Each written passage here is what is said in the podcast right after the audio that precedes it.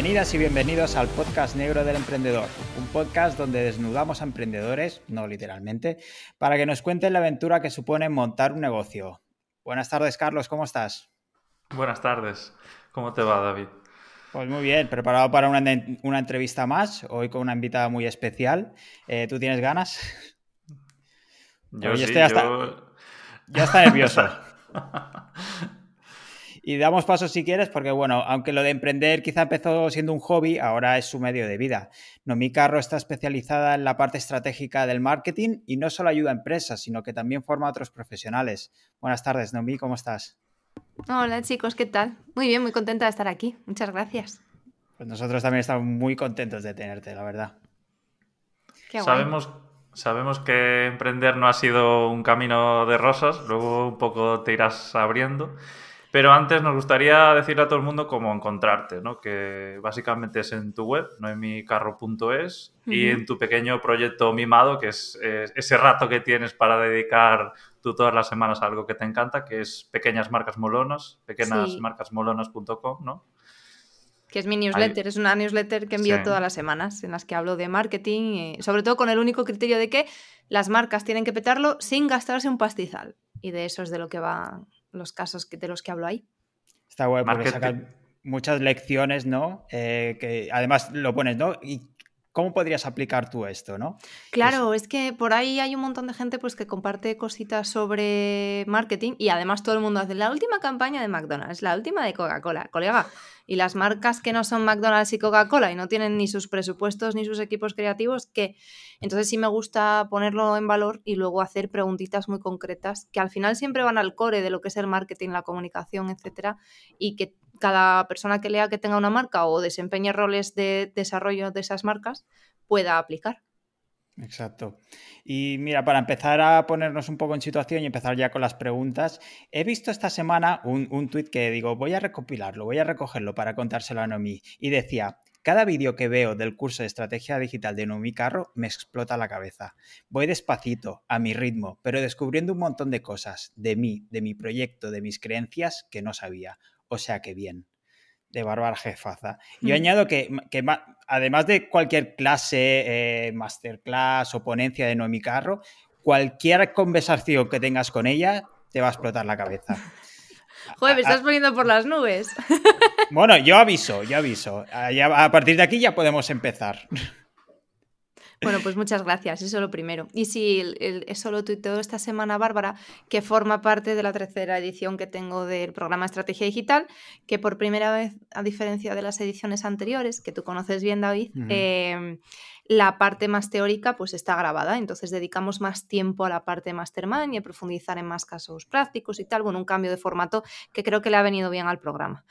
Em, y sí, bueno, eso implica que cuando tienes que vértelo para casa, en lugar de recibir ahí estando pencando el callo en directo y tal, pues puedes ir un poquito más despacio, pero vamos, para mí es un orgullo que alguien como Bárbara además diga que, le está sirviendo y que sobre todo le permite profundizar en los proyectos, que es el core de ese, de ese programa, es saber exactamente qué es lo que quieres, pero qué es lo que quieres de verdad con tu proyecto, sea una marca comercial o una, un proyecto unipersonal, lo que sea, y luego cómo puedes llegar ahí de la manera más eficiente.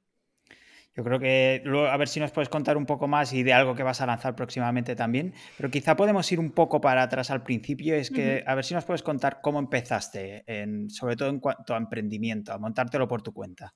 Pues mira, mm, yo empecé como no me hubiera gustado empezar, pero eso lo supe después. Me explico. Yo termino un máster de marketing y aunque llevaba trabajando desde los 18 años, a día de hoy te digo que me hubiera venido muy guay un par de añitos mm, curtiéndome el lomo en una agencia antes de montármelo por mi cuenta. Pero la vida, chico, te lleva por donde te tiene que llevar. Y entonces eh, acabé montando mi propio proyecto como freelance y ahora mismo soy una agencia de marketing digital, es decir, trabajo con colaboradores con una estructura concreta y damos servicio de marketing 360, pues cuando no SEO, si necesitas SEO, medias media buyer, eh, eh, gestión de redes sociales, desarrollo de email marketing, eh, tal. Y sobre todo, yo de lo que me encargo fundamentalmente en la agencia es de la dirección estratégica de los proyectos. Y empecé así, después de mucho patear de lado a lado a nivel formativo y he seguido formándome un montón continuamente, pero empecé así hace, pues ya va para tres añitos largos. y, estoy muy contenta de lo que he conseguido y de lo que he hecho. Porque aunque es verdad que yo he emprendido así hace poco, relativamente, que en el mundo digital eh, cuatro años te dan para un, montón, em, yo sí que llevo trabajando mi marca personal mucho tiempo. Que eso es, ha sido la gran ventaja, desde luego. Perdón, Noemí, ¿podemos decir que tienes un equipo multidisciplinar? Totalmente. ¿De especialistas o de generalistas? ¿De profundizas en té o.? No, lo que tengo es gente que son auténticos cracks, auténticas porque son fundamentalmente mujeres por, abrumadora mayoría y mm, con, con, competencias muy, muy, muy guays en, en, lo suyo, ¿sabes? Aunque sí que sean capaces de dominar otro tipo de áreas eh, más o menos próximas dentro del mundo del marketing digital o de los productos y servicios digitales. Y bueno, hace unos días que compartí mi nuevo rebranding y muy mal hablaría de mí si la persona que hace branding mm. en mi agencia no hubiese hecho el mío, que salva y estoy encantadísima de la vida, que ya era hora de reflejar cómo va madurando las cosas, ¿no? Después de tantos años. Y realmente tú, eh, en algún momento atrás, antes de emprender, ¿tú sabías ya que ibas a emprender o, fue una oportunidad y, te lanzaste? ¿Te imaginabas ya de pequeña siendo empresaria o, Yo siempre tu me... propio proyecto? Tanto como siendo emprendedor, empresario, no sé qué, no sé cuál, no, para mí ha sido una consecuencia natural de otras cosas. El hecho de que yo necesito, o sea, yo sé que yo podría trabajar en una compañía para un tercero, pero tendría que ser un sitio en el que yo respetase muchísimo la cultura de esa compañía y a la gente con la que trabajase, eh, sobre todo por encima, ¿no? Eh, intelectual, personal, profesionalmente. Entonces, yo soy un alma solitaria y para mí, eh, dadas mis circunstancias, cuando yo terminé el máster de marketing digital, lo más sencillo era acabar montándomelo por mi cuenta. Por no hablar de que yo venía de trabajar en consultoría jurídica, tenía algunos contactos, también pues de haber estado trabajando de cara al público desde los 18 años, también tenía facilidad para poder contactar a gente que tenía algunos proyectitos y eso me fue dando un poquito de, de tal. Pero sobre todo, entonces, que no ahora, era la única salida lógica para lo que yo quería hacer, que yo era trabajar desde casa y organizar mi jornada como buenamente me, correspondiese.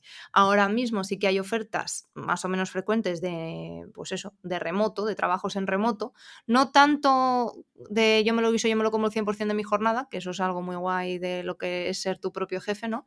Pero antes, cuando yo empecé, no, no lo había y yo tenía muy claro que eso era una prioridad total y absoluta, que pudiera trabajar desde casa, aunque luego he acabado teniendo oficina, eh, pero sobre todo que el día de mañana, cuando tuviera una niña, en este caso, eh, yo pudiese hacer lo que quisiera para poder cuidarla y, estar ahí, ¿sabes? Y eso no me lo permitía mm, otras formulaciones.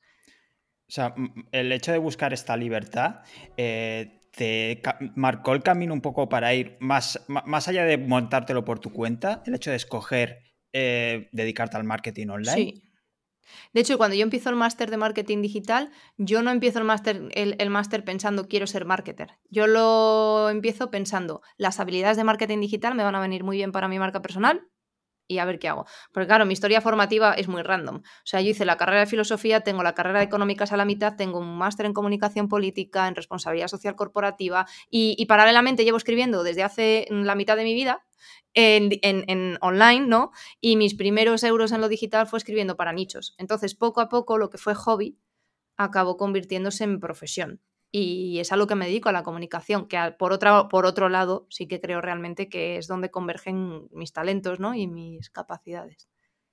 Y ahora que has aprovechado un poco para contarnos a lo que te dedicas, eh, cuéntanos un poco qué haces realmente, porque realmente no solo trabajas con empresas, sino que también haces formación. Sí, de hecho, cambié la estructura un poco de, de todo mi core de servicios, productos, etcétera. Claro, eh, gestionando que eh, me quedé embarazada eh, deseadamente, pero muy, mucho más rápido de lo que hubiese sido, de lo que encajaba en mis planes. Entonces, claro, dije, esto hay que recalcularlo. Yo me, bueno, pues lo natural no es que te digan, bueno, puedes estar un, año intentándolo hasta que los médicos siquiera se preocupen de que puedas tal y no sé qué. Yo no tuve ese año para nada y, claro, de todo lo que me había planteado de horizonte, tuve que priorizar. Entonces, me atreví por fin a preparar lo que sería la primera edición de ese programa de estrategia digital en el que mi idea era capacitar a emprendedores a hacerse dueños de su estrategia digital, a entender lo que es, son los fundamentos de la gestión de proyectos, por un lado, de la gestión de negocio, es verdad que es parte de desarrollo de negocio, y luego mucho de marketing, de a quién vamos a hablar, cómo le vamos a hablar, en qué tipo de plataformas tiene sentido estar, qué podemos hacer, dónde están nuestros cuellos de botella, todo ese tipo de cosas. La primera edición fue muy larga, eh, cosa que no repetí para la segunda edición y se ha seguido acortando en la tercera. Y bueno, la verdad es que he estado iterando continuamente el modelo, pero el hecho de que yo me atreviese realmente a lanzar la primera edición fue porque necesitaba levantar la facturación de cara a cuando yo me quedase en la baja, eh, claro, levantar esos ingresos y luego sobre todo sufragar los meses de después, porque yo no quería tener que sí o sí incorporarme a trabajar tan rápido como, como la baja me lo permitiera o incluso pues con esta formulación que hay para los autónomos de las primeras semanas son obligatorias y luego me doy de alta media jornada, yo eso no lo quería. Y bueno, entre lo que tuve suerte y que trabajé mogollón antes de la semana 37 o así, no, 36, que fue cuando dejé de trabajar, yo di a luz en la 40, o sea, fueron, el último mes ya fue para mm, hacer nido, que se le dice, ¿no? Y, centrarme en lo que me tenía que centrar. Eh, yo hubiera podido estar sin trabajar hasta, hasta que la niña hubiese tenido 10, 11 meses con comodidad, con, ese salario ahí autofinanciándome, que es algo muy penalizado fiscalmente en este país.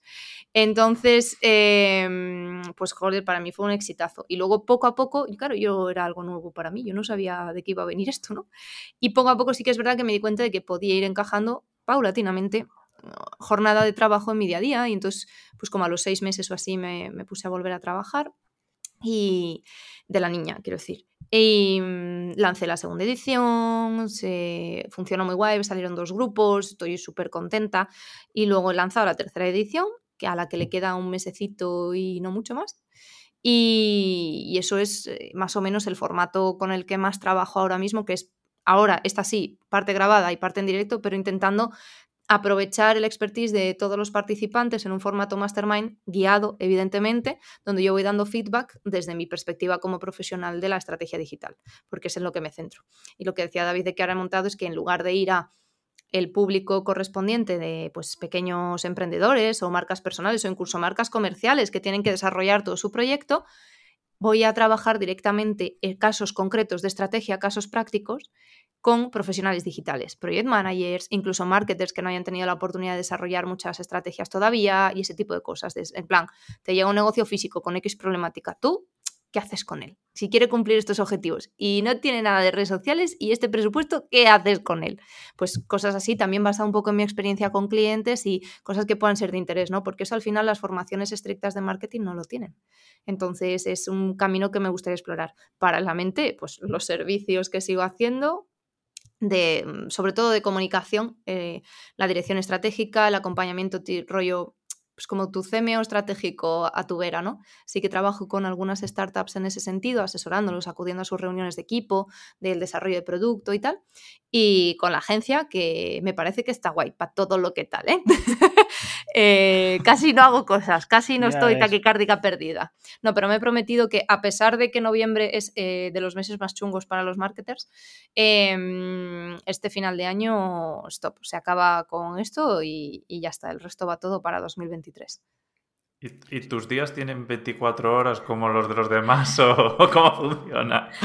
Em, a mí ser madre me ha hecho eh, terriblemente productiva porque trabajo con deadlines mucho más amplias, entonces puedo ser más flexible conmigo misma y porque tengo que priorizar mucho que sí y que no.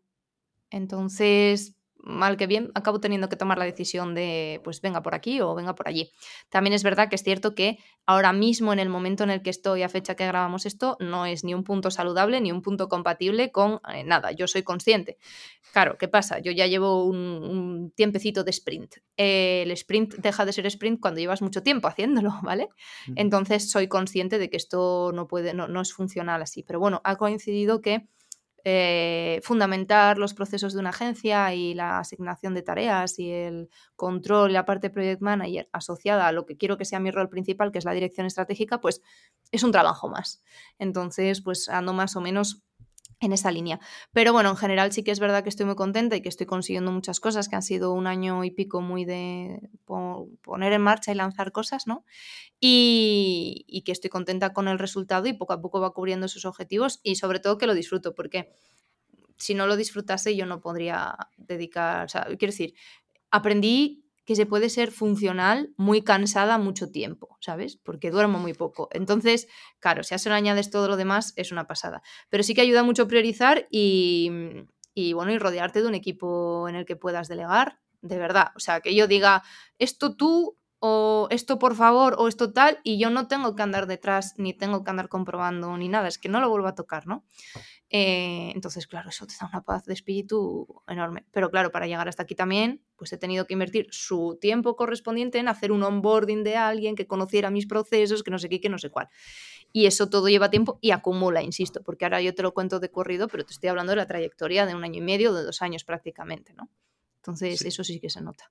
Y aún te has dejado que has lanzado Aprende Airtable, eh, tus pequeñas marcas molonas porque aún no te llega y quieres disfrutar tu ratito a la semana con, con marketing. es que eso, eso es, eso es la, la, razón por la que yo saqué la newsletter de pequeñas marcas molonas, era porque estaba un poco hastiada de, de, cómo se divulga marketing en general y cómo se da a entender las cosas y tal. Y a, yo, jolín, conocí a un montón de marcas súper chulas que están haciendo cosas muy guays y poco a poco pues he ido conociendo más, evidentemente, a fuerza de la newsletter y sobre todo es que estaba muy cansada de la idea de, joder, es que yo no tengo el presupuesto de no sé qué. ¿sabes? Porque para la creatividad necesitas inputs que en la mayor parte de las veces son gratis, no necesitas pasta. Bueno, y atreverte también, ¿no? Y, mm, y quería un proyecto mío, que no fuera trabajo, trabajo, que no fuera, eh, yo qué sé, ocuparme de pensar que tengo que comer mañana, eh, que va a comer, mm, que no fuera criar, que no fuera tal, que fuera encerrarme en una burbuja y decir, esto es para mí. Y, y, lo disfruto muchísimo. Evidentemente ha crecido, ha evolucionado. Hay ahora mismo más de 1.750 personas en la base de datos que no me imaginé para nada. O sea, gente que ha querido estar ahí, ¿no? Y, y que para mí es, mm, what, Em, y estoy muy contenta, pues porque, bueno, mira, a lo tonto, a lo tonto no deja de ser público más o menos próximo a mis productos o servicios o mis formaciones, ¿no? Entonces quiero decir que en el sentido de emprender y obtener un rédito y monetización de lo que haces, pues está guay porque tangencialmente me lleva ahí. Pero yo lo monté por eso. Yo lo monté porque yo quería algo para mí para sentarme y tener mm, dos horas a la semana y decir, esto es mm, mi mierda, chavales, no me interrumpáis, no me preguntéis nada, no necesito para nada y lo saco al mundo. Que algunas veces es más fácil y otras veces es más difícil. Yo intento, en la medida de lo posible, escribirla los domingos, sale los miércoles. No han sido pocos los martes eh, a primera hora de la mañana en los que la newsletter está sin escribir, aunque la tenga esbozada y vea de qué quiero hablar algunas veces no he tenido ni la marca de la que quería hablar. Sí que tengo mi base de datos, ¿no? De gente que ha hecho cosas que me molan y que a lo mejor puedo comentar. Pero bueno, también aceptando que hay cosas a las que no llegas y ya está. Pero soy muy consciente de que el momento octubre no puede prolongarse demasiado en el tiempo. Sí, luego está tu nuevo programa de estrategia que es como un caramelito que es en plan, tengo que meterme ahí, pero yo estoy en ese plan de, ostra, igual no es el momento de meterse más fregados a la vez, pero bueno.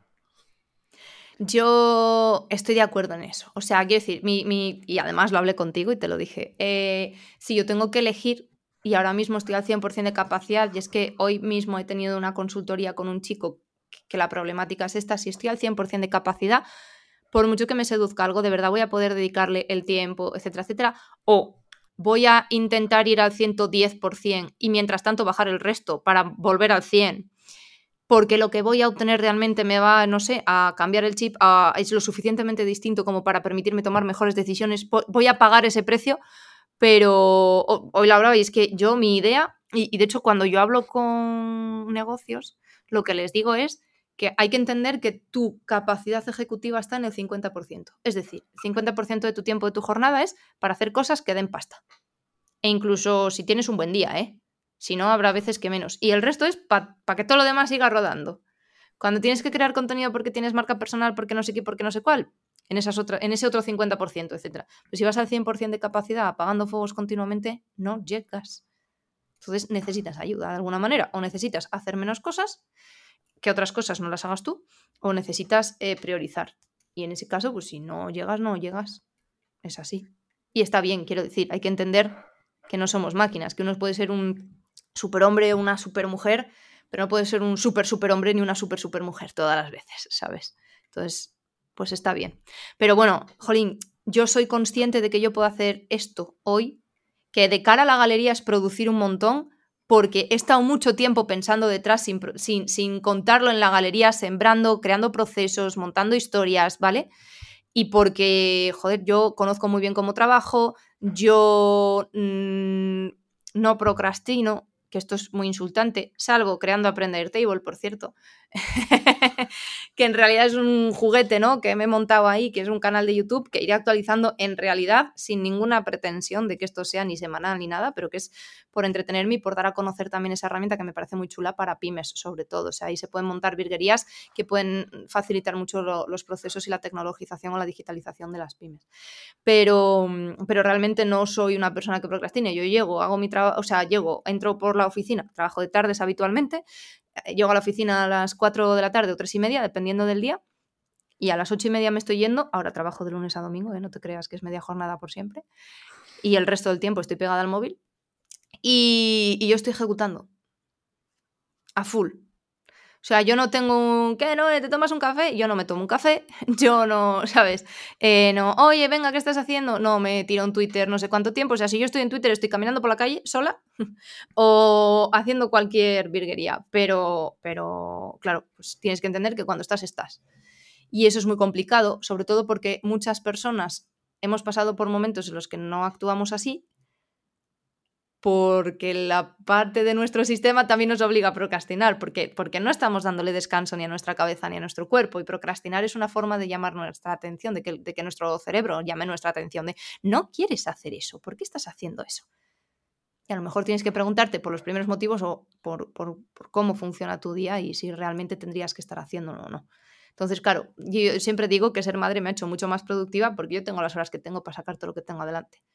No hay tonterías, no hay, venga, yo hoy me quedo hasta las siete y media, pero hoy salgo a las seis. No, chavales, esto es lo que hay. Y de aquí tiene que salir. Entonces, claro, eso también ayuda. Pero es, no es muy fácilmente replicable ni es algo que le aconsejaría a la mayor parte de la gente. y, y, es temporal, y yo pago el precio porque es temporal. Porque yo sé que la niña no va a tener el tiempo que tiene ahora siempre. Entonces, es lo que hay. Bueno, ya me ha explotado la cabeza y tengo 300 preguntas. y, me, interesa realmente mucho tu, punto de vista como emprendedora, pero si me permites, también me interesa mucho tu punto de vista como emprendedora estando embarazada y ahora con maternidad. Eh, no sé qué has aprendido, qué cosas, por ejemplo, no se hablan y que se deberían hablar más o tener en cuenta respecto a estos temas. No te voy a mentir, pero o tuve mucha suerte o lo supe provisionar debidamente, o ambas cosas. Yo dejé de aceptar clientes nuevos a los cinco meses de gestación porque no sabía si proyectos que inicias iba a ser capaz de terminarlos. Em, a todo el que entraba por la puerta le decía, esto es lo que hay, yo puedo estar hasta aquí tal. Muchos eran proyectos con inicio y con final, entonces por timing nos encajaba. Y a los clientes recurrentes eh, busqué perfiles concretos que pudiesen hacer esos trabajos durante ese tiempo, hicimos un contrato de outsourcing eh, metido por el tiempo correspondiente de la baja y en cuanto tal sí que es verdad que yo esos trabajos los reabsorbí, pero bueno, no eran mm, súper intensivos en tiempo, me podía cuadrar, ya tenía a Iria, que es mi ángel de la guarda, entonces era mucho más sencillo, ¿no? Eso por un lado. Por otro lado sí que es verdad que eh, el único proyecto esto es muy paradójico y nunca lo he contado en público estrictamente, pero sí en petit comité en algunas personas que me han preguntado, pero como me la refanfinfla fuertecito, el, que, el decirlo en público, aquí va. El único proyecto que me dijo que no quería trabajar conmigo porque estaba embarazada y no podía haber continuidad, aunque podría haberse planteado perfectamente a tiempo acotado, es un proyecto que trabaja por la mujer, por la feminidad, por no sé qué y me tocó los ovarios, que no te haces idea. El único. Y es verdad que hasta uno de los... Eh, he mencionado que he hecho un rebranding y una de las razones por las que he hecho ese rebranding, además de porque la marca madura, es porque yo hace tiempo que vengo queriendo intentar ser capaz de convocar un público más eh, equilibrado por sexos, porque hasta hace no demasiado sí que estaba muy masculinizado y yo no, aparte de que yo soy consciente de la energía que desprendo y de cómo me comunico y todas esas cosas, tampoco creía que fuera para un 65% de hombres, ¿no? Y me fastidió muchísimo por eso, tío, porque, jolín, y una de las razones fundamentales por las que yo me he decantado antes por entrevistarme con perfiles femeninos eh, para mi agencia también que por masculinos ha sido por eso. Porque yo creo en la acción individual y la defenderé hasta la muerte y en, trabajar en mi esfera de acción. Y mi esfera de acción es elegir los perfiles también que quiero que me, que me que trabajen conmigo.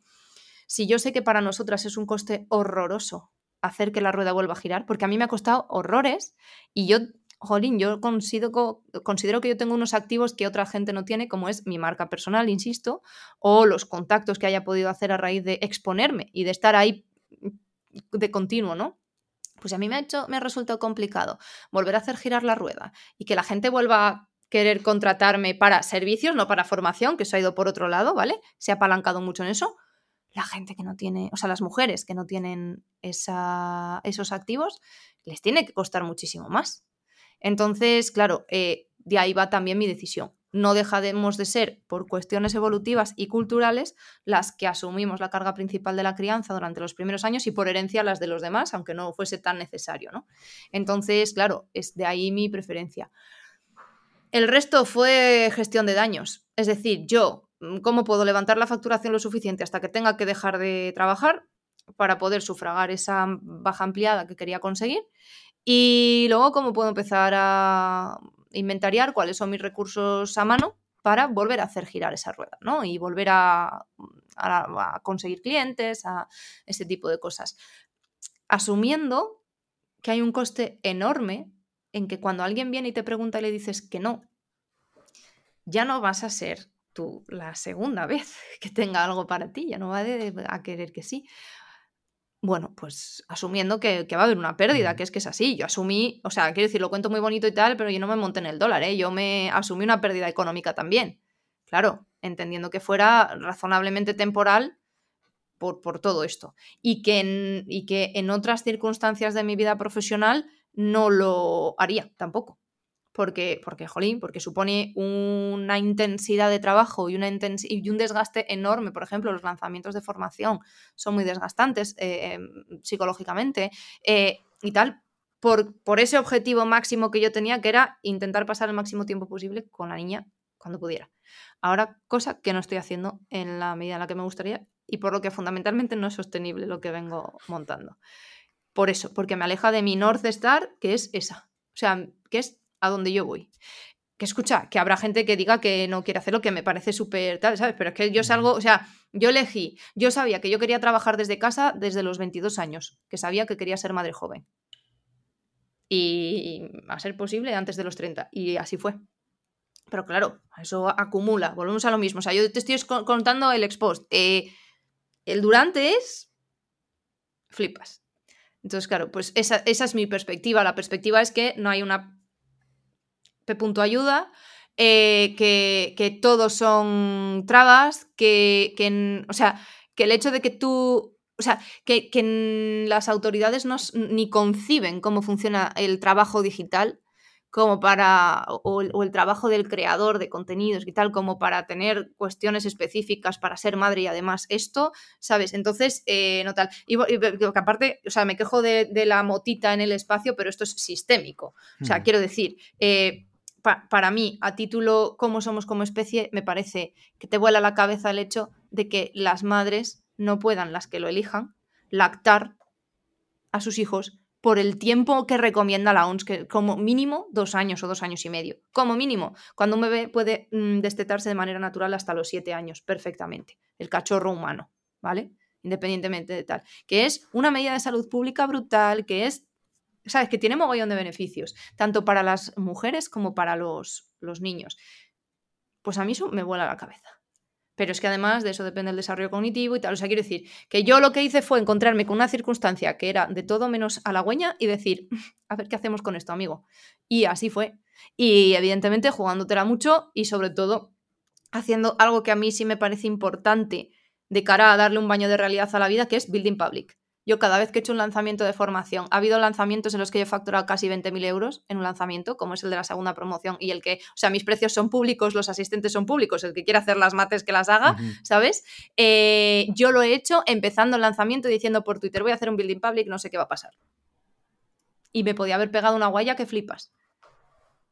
Que flipas. Entonces, claro, eso también tiene su tal. Y eso yo soy consciente, o sea, yo no lo hago porque diga, Buah, pues que ya ves que lo que viraliza, porque la gente está súper ahí pendiente y tal y cual. A mí eso, o sea, evidentemente, yo soy consciente de que es un efecto colateral que, que viene muy bien para conseguir visibilidad, pero mi objetivo es contar la verdad. Porque aquí todo el mundo viene y te cuenta la movida que ha montado en digital y todo es fantástico y maravilloso, ¿sabes? Pero no te cuenta que durante, pues lo que yo te he contado, os he contado, que, que que, que desgasta psicológicamente estar dos semanas sin saber si vas a vender o si no, y que encima, si la cosa sale mal, tienes que buscarte un plan B corriendo. Porque tú ya has provisionado todo el tiempo que te va a llevar eso, que es más de media jornada diaria. ¿Sabes? Entonces, tiene su complejidad. Y yo entiendo que esto fue mi decisión y que yo soy una privilegiada, porque yo sé que esto no está al alcance de cualquiera. Emprendas o no emprendas, tengas que pagar tus putos IVAs y tus mierdas, ¿sabes? Entonces, claro, eh, pues es un lío. Y ya que estoy hablando yo sola.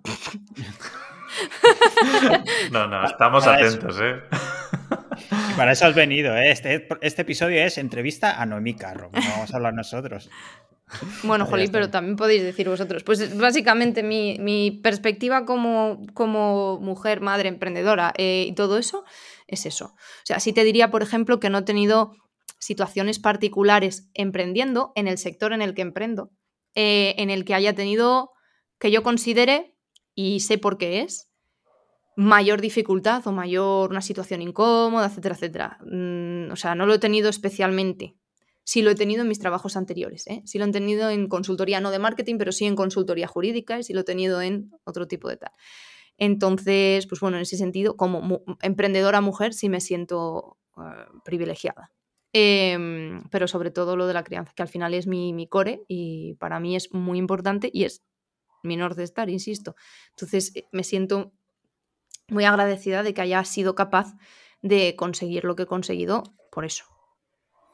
Y uno de, tus valores también como marca y creo que ya, tuyos como persona también es este, esta honestidad. Igual que decías el tema del building public, el hecho del marketing sin humo, que aunque has hecho un rebranding, lo has mantenido también.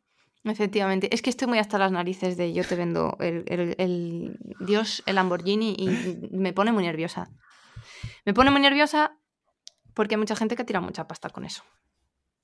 Y, y gente que ha estado en situaciones complicadas yo intento, en la medida de lo posible, modular las expectativas al máximo, tanto si trabajo con clientes de agencia o con la gente a la que formo o con tal. Mira, yo puedo llegar hasta aquí y considero que mi, ¿sabes? Y si esto te parece guay, guay. Las cartas sobre la mesa. Y esto, por cierto, hace que tu marca también sea mucho más creíble y mucho más sostenible con el paso del tiempo, porque tú puedes pegar un petardazo y conseguir de repente una audiencia enorme y no tener una conexión con ella. Y eso, si vas a ser creador de contenido, si vas a fundamentar la obtención de clientes de servicios en tu marca personal, pues es una putada, ¿sabes? Entonces, yo en ese sentido sí que creo que es importante. Aparte de que es que porque es que soy yo así, eh, de normal. O sea, soy así tomándonos un café por ahí, hablando de cosas que no tienen nada que ver ni con el emprendimiento ni con el mundo digital. O sea, evidentemente, salvando las distancias, porque intento no opinar de las cosas que mm, no son asunto mío, pero que la gente no me pregunta qué pienso, ¿sabes? Que tampoco mm. una cosa es ser honesto y otra cosa es un bocazas, que también pasa. Sí, sí, justo hablábamos antes de que entraras del tema de vender humo, de yo creo que has dado un poco la, con la clave, el hecho de manejar expectativas de qué vas a vender y cómo lo vas a vender, básicamente. Y bueno, ya estamos más que acostumbrados en este sector, sobre todo, a, a rodearnos con según qué, de según qué tácticas y de según qué personajes también. Y es que luego los gatillos de escasez, por ejemplo, que son tan frecuentes en esta gente, los puedes aplicar igual de otra manera, sin, sobre todo sin tomar por tonto al que tienes delante, coño, que es que te va a pagar, tío. ¿Sabes? Un poco de, yo qué sé. Eh, pero bueno, mmm, ahí trabajamos, ahí en la brecha. De vez en cuando nos echamos unas risas, los que nos manejamos por aquí y tal, y contamos alguna cosilla y ya está, no pasa nada. Por no sabes cuánto, te entiendo en todo esto de la honestidad, de llegar a una reunión con un cliente y plantarle las cartas sobre la mesa de esto es lo que hay y puede pasar esto, pero casi es lo más improbable, ¿sabes? Al final tú le garantizas un trabajo y un crecimiento y una vía que sabes que va a funcionar, pero nunca le puedes prometer esto. Y luego trabajo con algún profesional que es como, hay que llegar a esto y hay que prometerle esto. A ver, yo no puedo prometer eso, ¿sabes? Si no, igual es mejor que te busques otra persona o lo que sea, ¿sabes? Ese rollo. A mí en servicios sí me gusta trabajar en tres escenarios. El escenario más optimista, el escenario razonable y el escenario más pesimista. Y plantear que esto es lo que tal. Aparte luego, quien estudia ventas sabe que esto de cara a diseñar tus productos y servicios es una doble ventaja. Primero porque has modulado las expectativas al principio y segundo porque si tú te las apañas para que tu promesa encaje con la expectativa mínima viable de un buen trabajo de tu cliente en ese mal escenario, desde ahí todo es mejor. Pero no hace falta que digas, es que lo vamos a petar, o es que utilices métricas vanidosas para reflejar tu éxito, porque además te aprovechas de la diferencia en el conocimiento del sector que hay con tu cliente, que eso ocurre continuamente, ¿sabes? Entonces, no sé, que cada uno, o sea, con su tal, que gracias a ciertas prácticas otros tenemos más trabajo. Exacto. Y aparte de, ya hemos hablado un poco del tema de maternidad y tal, pero no sé si podemos hablar de qué partes consideras más duras de emprender en general. Claro, de emprender en general, yo no soy alguien que me han soltado, yo qué sé, un millonaco y estoy montando un equipo y de repente de la noche a la mañana tengo 30 mm, personas trabajando para mí o, las que sean. Yo soy solo prener, yo me lo guiso, yo me lo como y hasta hace tres minutos eh, no tenía un equipo estricto y tal, ¿no? Eh, teniendo en cuenta que además lo mío es full remote, eh, para mí lo más duro de emprender es la soledad de trabajar, es de ser profesional digital, ¿sabes? Emprendedor digital estrictamente o solo solopreneur digital. Eh, pero no porque me sienta sola y salga, ahora que tengo oficina de la oficina y vaya lloviendo por la calle y yo llorando con la lluvia, sino porque em, hay muchas veces que cuesta encontrar personas que compartan eh, todos los matices de tus inquietudes. Porque tú puedes trasladarle a alguien que gestiona un equipo que no tiene nada que ver con lo que tú gestionas, que tu problema es este. Pero a lo mejor si no fuese, si no comprendiese bien todas las dinámicas, no sería capaz de empatizar bien contigo, ¿no? Entonces, eso sí que sí que lo he notado mucho. Gracias a internet también.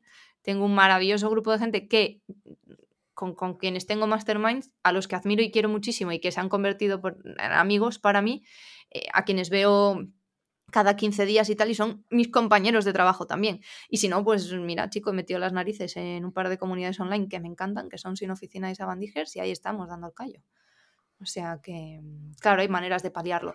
Pero bueno, no es lo mismo que mm, yo que vivo en Narnia, poder mm, estar en Madrid y quedar todos los, todos los sábados, del tercer sábado de mes siempre a tomar unas cañas, ¿sabes? Eso tampoco lo tengo. Pero bueno, oye, mm, cada uno toma sus decisiones y paga sus precios y elige sus prioridades. Entonces, para mí lo más duro ha sido con diferencia eso. Eh, porque pasa el tiempo y te sientes eh, también menos cómodo con tu entorno más amplio del mundo offline. ¿Sabes? Entonces yo tengo que reclutar muchas unidades de fuerza de voluntad cada vez que tengo un sarao físico. ¿Sabes? Porque, mm, aparte de porque el propio encerrarte y el propio pseudo socializar de lo digital te retroalimenta en, seguir aquí. Eh, claro, luego tienes la parte, es que yo podría estar haciendo, es que no sé qué, podría estar haciendo cosas que sean eh, que generen impacto en tu negocio o que sean tus vainas jugando un rato, ¿sabes? Con una nueva herramienta, que es algo que nos encanta hacer. Em, pero para mí es un coste importancia, tengo que tal. Y luego, que luego quiero decir, mm, me lo paso guay, ¿sabes? No soy ahí tal. A veces hago bombas de humo y me pongo a hablar de Pokémon con los niños que haya y no pasa nada tampoco. Pero, pero sí que es verdad que me cuesta un montón. Y luego, paralelamente, vas haciéndote mayor y también te cuesta más hacer amigos. Entonces es como que todo se va retroalimentando en, en un aislamiento propio. Pero bueno, espero que eso poco a poco vaya cambiando y pueda pues, encontrar un poco un grupo con más facilidad. Sí que lo tengo. O sea, yo me manejo en la Asociación de Jóvenes Empresarios de aquí de León, que es la provincia de toda Castilla y León que más asociados tiene. Y pues ahora que ya vuelvo a estar más activa, pues vuelvo a relacionarme y tal, que por lo menos las inquietudes de estoy emprendiendo, mira el sistema que me está aplastando la cabeza, las tienen. Eh, pero, pero es complicado, es muy complicado, porque además lo que los que probablemente estén escuchando esto y los que estamos aquí, le podemos contar a alguien que apenas sabe manejarse por cualquier herramienta digital lo que hacemos y le estalla la cabeza. Llevamos, llevamos toda la semana hablando yo y David de este tema que, tú estás comentando aquí, del tema de, la soledad, del precio a, pagar de, este tipo de, trabajos, ¿eh? y, no, y no es broma. Es que es muy difícil. Y hay un tema que has sacado y que no habíamos comentado aún en el podcast, el tema de los mastermind. No sé si se lo recomendarías a todo el mundo o precaución. Se lo recomiendo a todo el mundo sabiendo que hay muchas más probabilidades de fracaso que de mm. éxito. Porque un mastermind, que no deja de ser una reunión con periodicidad N de gente con un interés común para hablar de ese interés, ¿no? Eh, que funcione o no funcione depende muchísimo del formato o sea, que tú tenga, lo tengas acotado y tal, porque habrá veces, o sea, quiero decir, mis masterminds muchas veces son terapia de grupo eh, también, te lo digo. Pero, pero aunque tienen un uh, enfoque profesional, eh, depende de la complicidad que haya entre las partes, de todo eso y del compromiso. Porque si la gente va fallando regularmente tal, el grupo se diluye y se pierde. Entonces, yo se lo recomiendo a todo el mundo, sí, pero bueno, modulando sus expectativas también porque, porque puede, puede ser complicado, vamos. Vamos, que es algo que hay que probar, pero... Sí, a mí me ha costado algún intento. Y luego eh, nos has estado un poco comentando esta parte más dura de, la soledad y en toda esta trayectoria que has tenido, ¿has tenido algún bache que tú digas, ostra, esto sí que no me lo esperaba o esta parte sí que me ha costado realmente? Cuando empecé, eh, yo emprendí con un año de libertad financiera ahorrado, ¿vale? Eh, viviendo muy frugalmente, frugalmente eh, yo tenía eso. Bueno, mm, eran nueve meses aproximadamente, no llevaba un año. Y yo recuerdo una conversación, a ver, vamos a ver, volvemos a mi privilegio, que es que yo emprendo con veintipico años sin hipotecas, sin guajes, eh, con todo hecho y tal, en, el mejor momento. O sea, que si yo podía pegarme, pegarme la enorme y, aún así, pues volver a levantarme sin mayor coste, eh, sin la amenaza de que me quiten la casa o de lo que sea. Y, mucho que sé, pues trabajar por cuenta ajena o buscar otra cosa, ¿no? Entonces, yo recuerdo una conversación con mi padre, porque yo estaba agobiadísima, porque a los tres meses de emprender no estaba cumpliendo los objetivos que yo tenía financieros. Y, mi padre, vamos, me sentó por teléfono, ¿eh? pero me sentó en mi sitio a gustísimo. Y yo tenía la suerte de que sabía que si incluso se consumían esos nueve meses de libertad financiera que yo tenía, mis padres iban a poder ayudarme un poquitín. Y también estaba ya viviendo con mi pareja, quiero decir, ¿sabes? Eran, eran proyectos que. Era un proyecto que tenía un respaldo de otra manera pero me dio un consejo muy sabio y, que es que es muy evidente, pero bien, cuando tú estás metido ahí hipersesgado no lo ves, que es, mientras tú estás destinando la atención a que no tienes ese dinero, no estás destinándolo a crear nuevo. Así que olvídate, si pasas de esta cifra en tu cuenta por debajo, me avisas y te ayudo yo, pero no te preocupes hasta que llegues a esta cifra. No vuelvas a mirar la cuenta de corriente oye chico, fue de ahí y para adelante, ¿eh? no hubo tal. Pero vamos, no se me va a olvidar en la vida la conversa esa conversación que tuve con mi padre, porque no, no, la cosa no traccionaba todo lo rápido que a mí me gustaría. En, general, emprender me ha ayudado mucho a ser flexible. ¿eh? Vamos, que hay un poco tu, enseñanza es eh, que no te preocupes tanto del dinero, sino que te preocupes de, generar, es eso, no de, no de los gastos. ¿no? Los gastos hay que controlarlos, pero mi momento más bajo me permitió entender que emprender es un camino de autoconocimiento y autogestión. O sea, las lecciones más importantes que yo he aprendido no tienen que ver con cómo conseguir facturar más, cómo levantar esa facturación o tal, sino cómo autogestionarme yo a lo largo del tiempo y con un plan a corto y medio plazo para no caer y, dedicar y seguir manteniendo mi atención y el foco en lo que tiene que estar. Por eso lo de por eso lo que te decía de a partir de este umbral por debajo, o sea, hasta que no llegues aquí no te preocupes del dinero y si llegas te ayudamos nosotros, que me dijo mi padre, ¿sabes? Pero el resto del tiempo, el resto de umbral de pasta, dedícate a conseguir más, a crecer, a aprender, a tal. Dice, tienes que entender, no puedes tener la expectativa, céntrate de que en tres meses o, que en seis meses va a estar la, esta movida eh, funcionando, cuando la mayor parte de negocios tardan de un año a dos años en funcionar, ¿no? Eh, pero bueno, como soy una perfeccionista y yo siempre voy a toda pastilla por todo, pues yo tenía mucha prisa. Y evidentemente, pues a eso me ha enseñado a emprender, a ser flexible, a modular y a, conocerme a mí, a conocerme y a ser muy generosa conmigo. Esto es un poco como cuando la gente habla de las quiebras, ¿no? Que es como mi primera quiebra la llevo mal, la segunda va, la tercera ya tengo en la mente todo eso, que es lo que tú dices. A mí emprender me, me, ha servido para saber que yo controlo mi vida. Ese es el cambio más brutal para mí de emprender, no el tema económico, no el tema de generar dinero, generar negocio, sino asumir que tú controlas tu vida es algo es una capacidad abrumadora en el día a día. Y que puedes salirte del discurso.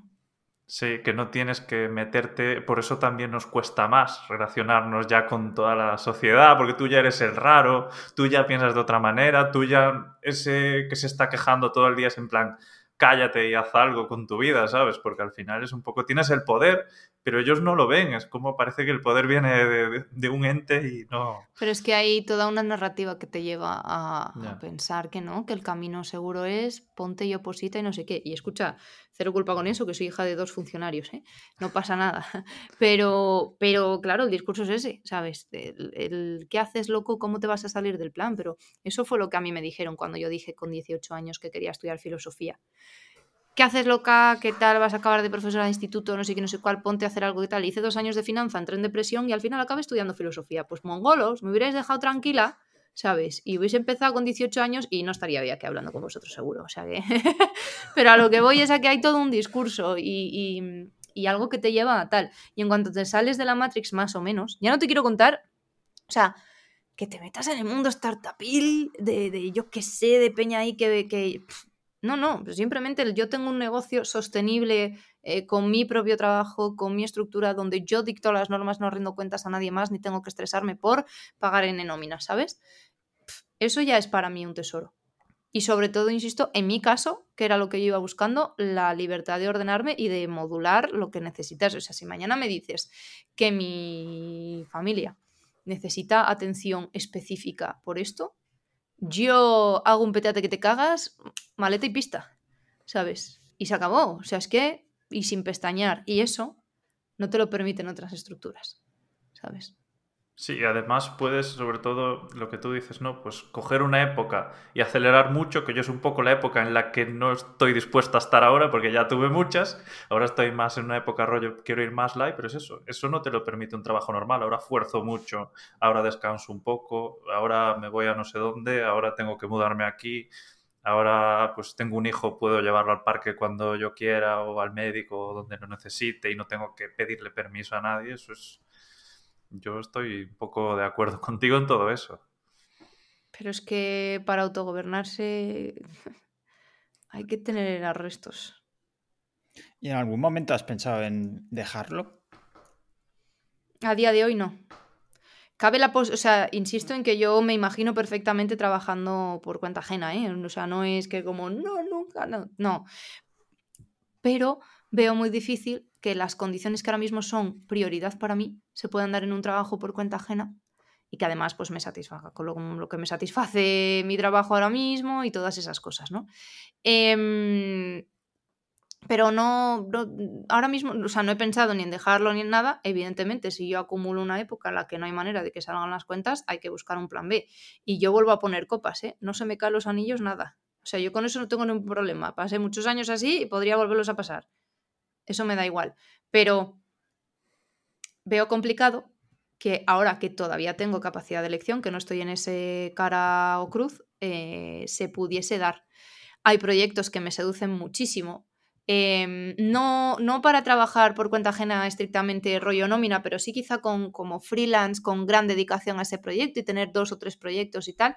Pero bueno, ahora mismo mi camino va por otra línea. A lo mejor dentro de unos años eh, te puedo decir otras cosas, ¿no? Pero para mí son líneas rojas, pues eso, el poder tener el, modo de vida que tengo ahora y pues no viajar por trabajo o no tal, que suelen ser cositas que en nuestro sector cada X tiempo suelen ser frecuentes. ¿Y el aspecto más de formación, más formativa, siempre has tenido esa vocación? ¿Siempre has tenido claro que ibas a... Es que yo llevo dando charlas y de ahí a toda la escala de lo que es formación desde los 17 años. Entonces sí, yo me siento muy bien tal. Y luego, paralelamente, en una escala informal de lo que es educación informal estricta, yo soy monitora de campamento. Entonces yo me siento muy cómoda con la dinámica de grupo, con cómo funciona tal, con cómo conseguir cosas, con cómo diseñar experiencias, ¿sabes? En ese sentido me, me gusta mucho. Pero nunca hubiera dicho que mi vocación es formar estrictamente. A mí lo que, o sea, yo me lo paso muy bien, ¿eh? me encanta. Creo que es donde más encaja lo que yo espero de un producto como, como persona que lo capitanea, ¿no?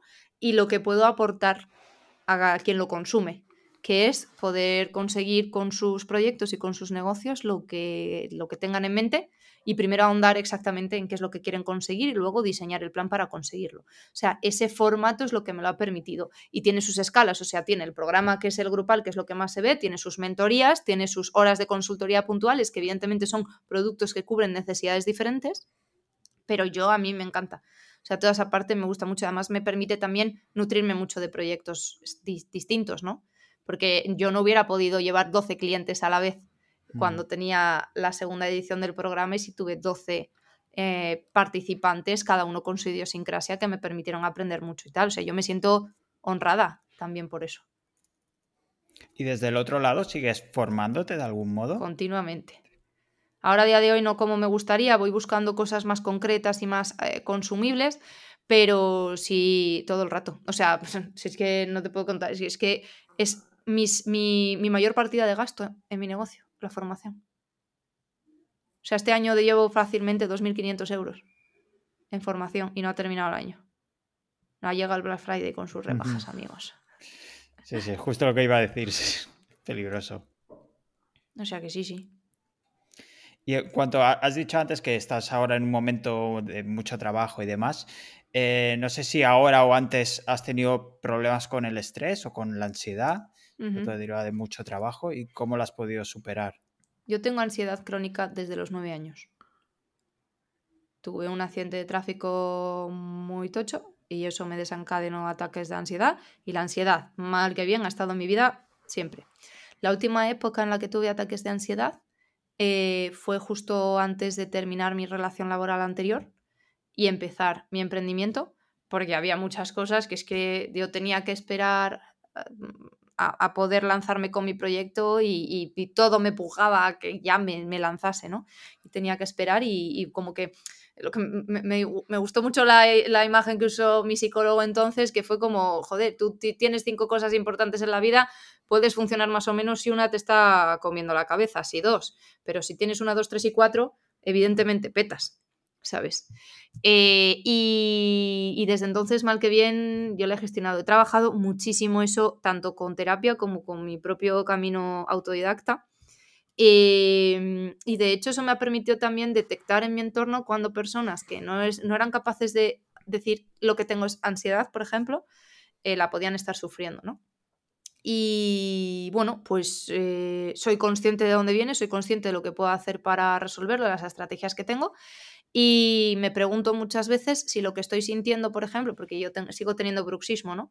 Eh, si, lo, si, si, las épocas más pesadas de dolor de la mandíbula, por ejemplo, eh, responden a cuestiones que se están convirtiendo en estructurales o son cuestiones puntuales. Si se convierten en estructurales, tengo que reestructurar y poco a poco pues voy intentando, haciendo mucho autoexamen, que es en realidad lo que me salva. Si yo me pregunto todos los días, todas las semanas, todos los meses, si estoy donde quiero estar, qué es, qué es lo que bien, qué es lo que mal, qué es lo que quiero cambiar y poco a poco voy haciendo. Pero pues eso, con terapia eh, y con mucho autoconocimiento y mucho autodidactismo en el sentido de entender cómo funciona nuestro cerebro, porque la ansiedad funciona como funciona, todas esas cosas. ¿Crees que la filosofía te ha ayudado en ese sentido? Mucho, sobre todo las filosofías, las, las, éticas antiguas que se dedican a las éticas de cómo vivir bien. Pues estoicismo, epicureísmo, todos esos han tarde o temprano dado respuesta a, las cuestiones de, los miedos, de la ansiedad, de, esa gestión y tal. Y sí que me han ayudado. Hay herramientas estoicas, por ejemplo, aunque yo no sea firme defensora de, su religiosidad actual, hmm. em, que a mí me resultan muy útiles. Pero, pero sí, por supuesto que me ha servido. Mm, te diría que sí, o sea, la tricotomía del control, el, elige exactamente y dimensiona qué es lo que puedes controlar, qué es lo que no y qué es lo que algunas cosas sí y otras no. De lo que tienes delante es fundamental para tomar decisiones y tomar mejores decisiones, sabiendo que siempre vamos a estar sesgados, aunque sea parcialmente, ¿no? Y en parte, de hecho, eh, la filosofía es algo que tú aplicas muchísimo en lo que haces, ¿no? Porque todo este marketing, marketing estratégico, el hacerte las preguntas correctas, etcétera, todo viene de ahí. Al final, tú te dedicas al marketing, pero la filosofía es muy importante para ti, por lo que, por lo que veo, bueno, y por todo lo que dices y por todo. Es para darle sentido. Todo tiene que tener un sentido. Si te preguntas por cuál es ese sentido, ¿Sabes qué pasa? Que la filosofía es una palabra, es una palabra muy grande para muchas cosas. Entonces no es lo mismo filosofía académica que tal, y a veces en algunas cosas eh, la, línea entre lo que es filosofía práctica de vida y lo que es eh, desarrollo personal y lo que acaba siendo autoayuda es un poco gris. ¿Sabes? Pero el preguntarte por qué haces lo que haces y cómo quieres dirigir tu vida es de las preguntas fundamentales del ser humano históricamente y ha constituido el core de ese tipo de éticas desde hace mucho tiempo, como para que ahora venga cualquiera a decirnos que un monje que vendió su Ferrari eh, descubrió tal, ¿sabes? Quiero decir que, pero sí, es que es esencial. O sea, pero bueno, también para hacerse las preguntas adecuadas hay que saber qué son preguntas, qué son adecuadas y hay que ser valiente, ¿sabes? Entonces, ¿y hasta qué punto pueden serlo? Y podemos hacernoslas por esos sesgos también. Aquí me acabas de. Mi cabeza está cortocircuitando ahora mismo. Y eso que yo soy. Me gusta muchísimo la filosofía, me gusta mucho leer, me gusta muchísimo cuestionarme cosas, pero ya cuestionarme qué es pregunta, ahí ya, ya he cortocircuitado. Pues porque hay veces que las preguntas nacen de, de ideas que tenemos ahí ancladas y a lo mejor podemos salirnos de la caja y plantearlo de manera distinta. Por ejemplo, hace no mucho viví una ocasión en la que en, una comunidad online eh, se, gestionaba, se, planteaba en público si esto que se estaba haciendo de esta manera se debería hacer de esta otra o de esta otra. Y la solución ha acabado siendo algo que se salía totalmente de esa dicotomía, ¿no? Entonces, claro, el, el sesgo de anclaje o el efecto de anclaje funciona así. Entonces, hay que intentar, de la manera de lo posible, ampliar la perspectiva y darle las vueltas suficientes como para salirte de la caja. Por eso, si las preguntas son las que me tengo que hacer o lo que estoy haciendo son afirmaciones implícitas en esas preguntas. ¿Y qué, papel crees que tiene la comunidad o los masterminds, por ejemplo, en salirte precisamente de la caja? No sé si te apoyas en este tipo de, grupos para, buscar otras perspectivas. Yo consumo mm, patológicamente un montón de cosas. Y si te dedicas a la creatividad, y gran parte de mi trabajo es creativo, elegir los, em, los inputs adecuados es importante, pero también su variedad.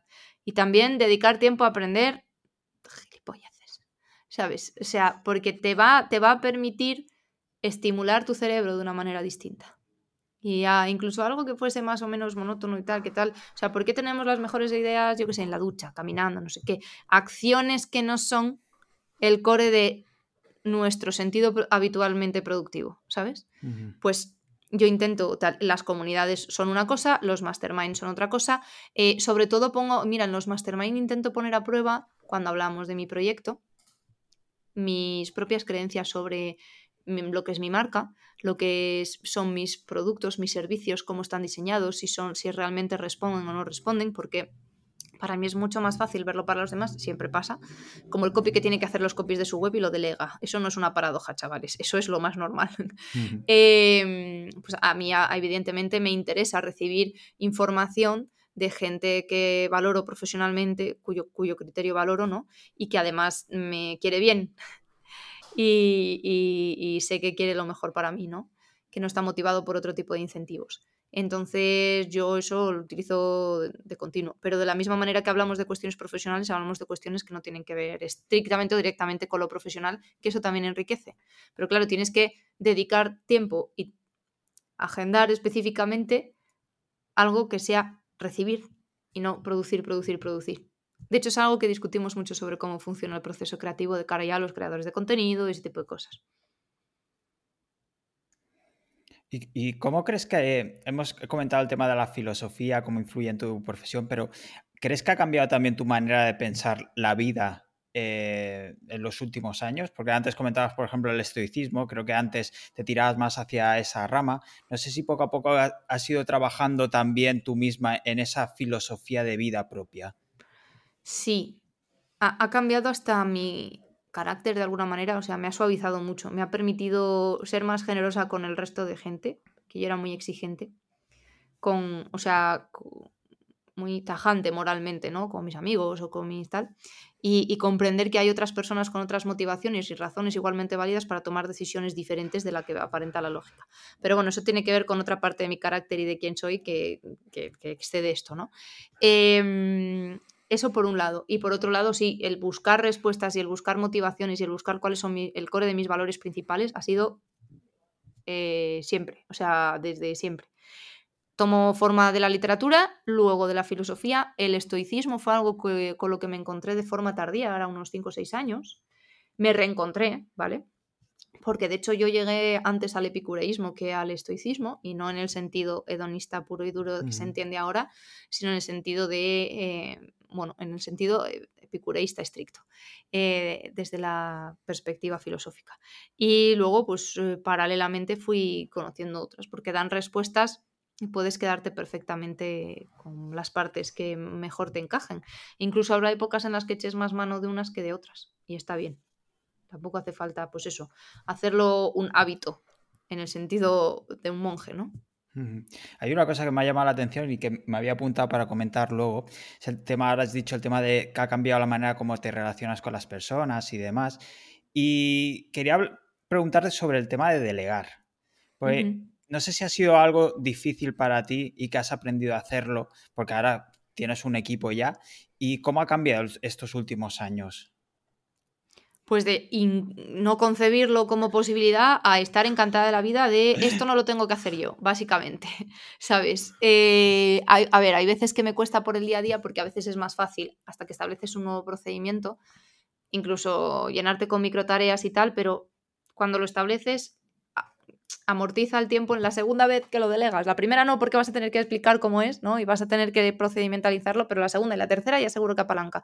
Cosas que dices, jolín, es que entre lo que le digo, qué tal, que no sé qué, que no sé cuál, ya lo hago yo. ¿Sabes? Eso mata. Stop con eso ya, ¿sabes? Em, pero respecto de cómo me ha afectado la filosofía, sí me ha permitido, sobre todo ha, estimulado mi clarividencia en el sentido de entender que de lo que tengo delante que es la información importante. Si eso le añades que soy una persona muy, muy empática, me resulta muy sencillo identificar pues, las necesidades del cliente, etc. Y de alguna manera he intentado aplicar todo eso a las necesidades del equipo. En plan, ¿qué necesitas tú? ¿Qué información? ¿Con qué, ¿Cuál es la información completa que tú tienes que tener al, sabes? Y trabajar así, modulando expectativas, modulando también y tal, ¿sabes? O sea, quiero decir, y, siendo full transparente. Es decir, esto tiene que tener esto, esto, esto, esto, esto, tal, no sé qué. También facilitando que la otra persona, en los momentos en los que quizá no se sienta más proclive a hacerlo, pueda compartir en libertad qué es lo que piensa de verdad de las cosas. Porque esto, sobre todo, cuando trabajas en remoto es complicado. Porque la conversación formal va por un lado, la informal puede ir por otro, y la real que puede ser en una videollamada que está teniendo dos partes del equipo, no tienes por qué tenerla tú controlada, ¿sabes? Entonces, te estás perdiendo matices, te estás perdiendo cosas y, es, y, hay que entender que también es responsabilidad de quien dirige un equipo entender cuáles son las necesidades de ese equipo. Y tendrás que acostumbrarte o, o ajustarte a la idiosincrasia de cada uno de los miembros. Y el día que cambie un miembro, tendrás una nueva idiosincrasia a la que tendrás que adaptarte, ¿no? Evidentemente con las, cosas claras, lo que se espera, lo que no se espera, lo que se acepta, lo que no se acepta, todo eso vale perfecto. Y en mi caso, por los, el estilo de mm, liderazgo por el que yo me muevo, etcétera, intentando recibir feedback continuo, ¿sabes? Y, facilitando eso que eh, el reconocimiento y todas esas cosas que son fundamentales, o sea, y, la atribución correcta de lo que son logros del equipo, ¿sabes? porque yo he visto demasiado y he sufrido demasiado jefes que los fallos eran de la, del empleado, ¿sabes? Y los éxitos eran, eran o de la marca o míos. Y a mí eso me ponía negra. Sí, sí. Y a la hora de comunicar, reuniones sí o reuniones no. Lo que se pueda resolver por escrito o por un Loom no se resuelve en una reunión, que tiene un coste de oportunidad muy grande. Pero bueno, eh, en mi caso se minimizan al máximo. También es verdad que yo centralizo la gestión con los clientes y que conozco más o menos, mm, o sea, no podría desempeñar todas las tareas del marketing 360, sería inviable, pero sí conozco los requisitos de información que, para poder facilitar que el resto de miembros trabajen. Entonces, en ese sentido, vamos eh, pues, pues razonablemente bien. Pero bueno, mm, aprendiendo un mogollón, ¿eh? también te lo digo. O sea, yo vengo aquí porque, claro, yo he trabajado como project manager en agencia antes y yo he visto cosas que me gustaban, cosas que no, cómo lo haría llegado el caso, etcétera. O sea, yo no vengo de cero y digo, vamos a montar una agencia. Joder, yo, ¿sabes? Y, y claro, pues eh, intento en la medida de lo posible ajustarme a lo que creo que son los valores que yo tengo y que tengo como marca. Idealmente, el proyecto no tardando demasiado va a tener una marca propia porque ahora mismo yo voy a lo más lean posible con todo y ahora mismo sigo, seguimos trabajando solo y exclusivamente bajo mi marca. Pero bueno, lo ideal es que tenga una marca propia, una identidad propia, una capacidad de convocatoria propia también. Y bueno, pues paulatinamente. Eh, Tienes equipo, delegas cosas, pero ¿trabajas con socios también? A día de hoy no. No sé si se pueden dar las circunstancias en la que tal, pero a, día de hoy no he tenido un proyecto entre manos mm. que tuviese un candidato para ser socio igual. No me importaría, ¿eh? Para nada. O sea, mm, creo que es... o sea, quiero decir, yo, soy, yo, yo sé que soy muy alfa, joder. Eh, porque no sé, pero, pero, pero no tengo ningún problema en trabajar con, ¿sabes? En, en concepto, o sea, para mí el hecho de que sea un socio, y yo creo que esto es una cuestión conceptual, eh, solo es una palabra más para decantar a alguien que trabaja contigo en tu equipo, en tu equipo, no para ti. Porque nadie del equipo de mi agencia trabaja para mí. ¿Sabes? Trabaja para un proyecto, para cubrir unos objetivos, etcétera, pero no trabajan para mí, ¿sabes? Entonces, la formulación de que sea un socio solamente determina si acaso si quieres responsabilidades o incluso eh, quién decanta una decisión eh, cuando haya un conflicto, vale, te lo compro. ¿Sabes? Que evidentemente mientras yo lleve la dirección estratégica de mi agencia, de los proyectos de mi agencia, la tengo que tomar yo. Pero si el día de mañana yo me dedico exclusivamente a captación y alguien acaba desempeñando ese error, ¿quién lo va a tomar? Va a ser esa persona, de si se hace esto, se hace esto otro con este cliente, ¿sabes? Entonces, para mí la formulación de socio no es más que una descripción de una serie de cosas distintas, ¿sabes? Pero, pero a priori no, no, yo no siento mayor diferencia en ese sentido, ¿sabes? Eso es súper importante, no ver a la gente que trabaja para ti como una palabra muy fea que voy a decir, como esclavos, ¿no? Sino como parte de, algo que quieres hacer que crezca o lo que sea y que ellos pues son su pequeña parte o lo que sea. Y, son, y, y esa distinción ha estado muy guay de, ostras, el socio al final simplemente pues compartirá más que tareas, responsabilidades básicamente, porque al final si tú estás arriba y los otros están un poco más abajo, pues al final la responsabilidad si tú unificas cara al cliente, pues es un poco más tuya que de ellos y el socio pues compartiría responsabilidad ahí. Efectivamente. Y en todo este tiempo, claro, porque tú eres demasiado filosófica, ya usas términos que yo ya me pierdo, ¿no? La enseñanza pública, por ejemplo, ¿ha cambiado muchísimo toda esta visión tuya o realmente tú ya venías con esto y ya te has ido formando todo de otra forma? ¿Dirías que ha influido muchísimo en tu visión filosófica un poco de la vida o, no? Mi experiencia con el sistema educativo actual no es nada positiva. no, me lo esperaba por el todo. Estoy modulando, ¿me has visto? Bueno, puedes, puedes, soltarte, que esto... No, no, no, estoy, estoy, no, estaba intentando priorizar exactamente, o sea, qué, es relevante aquí. Em, por, por mi, mi, manera de ser, por... Porque yo me salgo de la campana de Gauss porque tengo altas capacidades y según la ley debería tener atención especial y si no la tenía hace 15 años o 20, pues imagínate, o sea, si no la hay ahora, imagínate hace 15 años o 20, ¿no? Entonces, eh, te diría que más que el sistema per se, o, ¿sabes? A mí me han influido profesores que yo he tenido a lo largo, en, sobre todo en, secundaria y en bachillerato, y mm, además uno de ellos es un gran amigo mío, eh, y en la carrera luego, en, mis años de universidad, o sea, en ambas carreras. Y de hecho, a día de hoy guardo más relación con profesores de la carrera de filosofía que con, o sea, con relación más continua, quiero decir, la estima evidentemente está, que con compañeros de, carrera. Con, quienes he ido eh, teniendo trato con el pasar de los años ha sido con, este tipo de perfil. Em, te diría que al final yo soy más de pro adaptabilidad del ser humano y pro eh, la, la gente que te vaya influyendo, ¿no? El sistema, pues eh, para mí era un precio a pagar. En el sentido de yo, yo no tenía ningún. O sea, a mí me censuraron en segundo de bachillerato en la, en la asignatura de lengua, en la asignatura de historia, en la asignatura de filosofía, yo no podía preguntar, porque no llegaban a dar el currículum si me respondían. Y esto es verídico, ¿eh? En las tres. Yo me imagino que uno, no recuerdo quién, uno de los profesores sería el primero, ¿sabes? Y, y, el resto se pondrían de acuerdo en la sala de profesores, no lo sé. Pero claro, pues yo tenía unas inquietudes y tenía unas historias y tal. El sistema como sistema tampoco me ayudó porque yo lo he contado más veces, yo fui víctima de acoso escolar durante ocho años de mi vida. Y allí todo el mundo dijo, no te veo. Y lo sabían.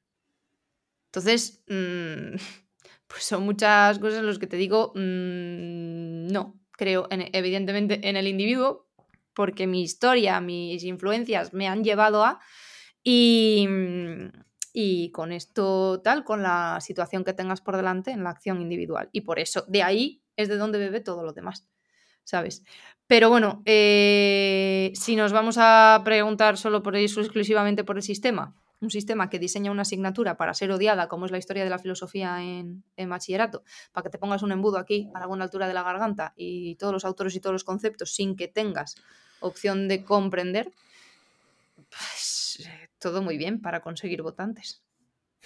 Vamos, y ahora que estamos hablando de sistemas, ya vamos a seguir, porque ya podemos seguir por el panorama un poco para emprender en España, las facilidades que, te han dado. ¿Qué facilidades me han dado? Has tocado un poco también todo el tema de madre. La tarifa plana me han, me han dado de facilidades, que es una piedra un poco más pequeña que la piedra que le ponen a los demás.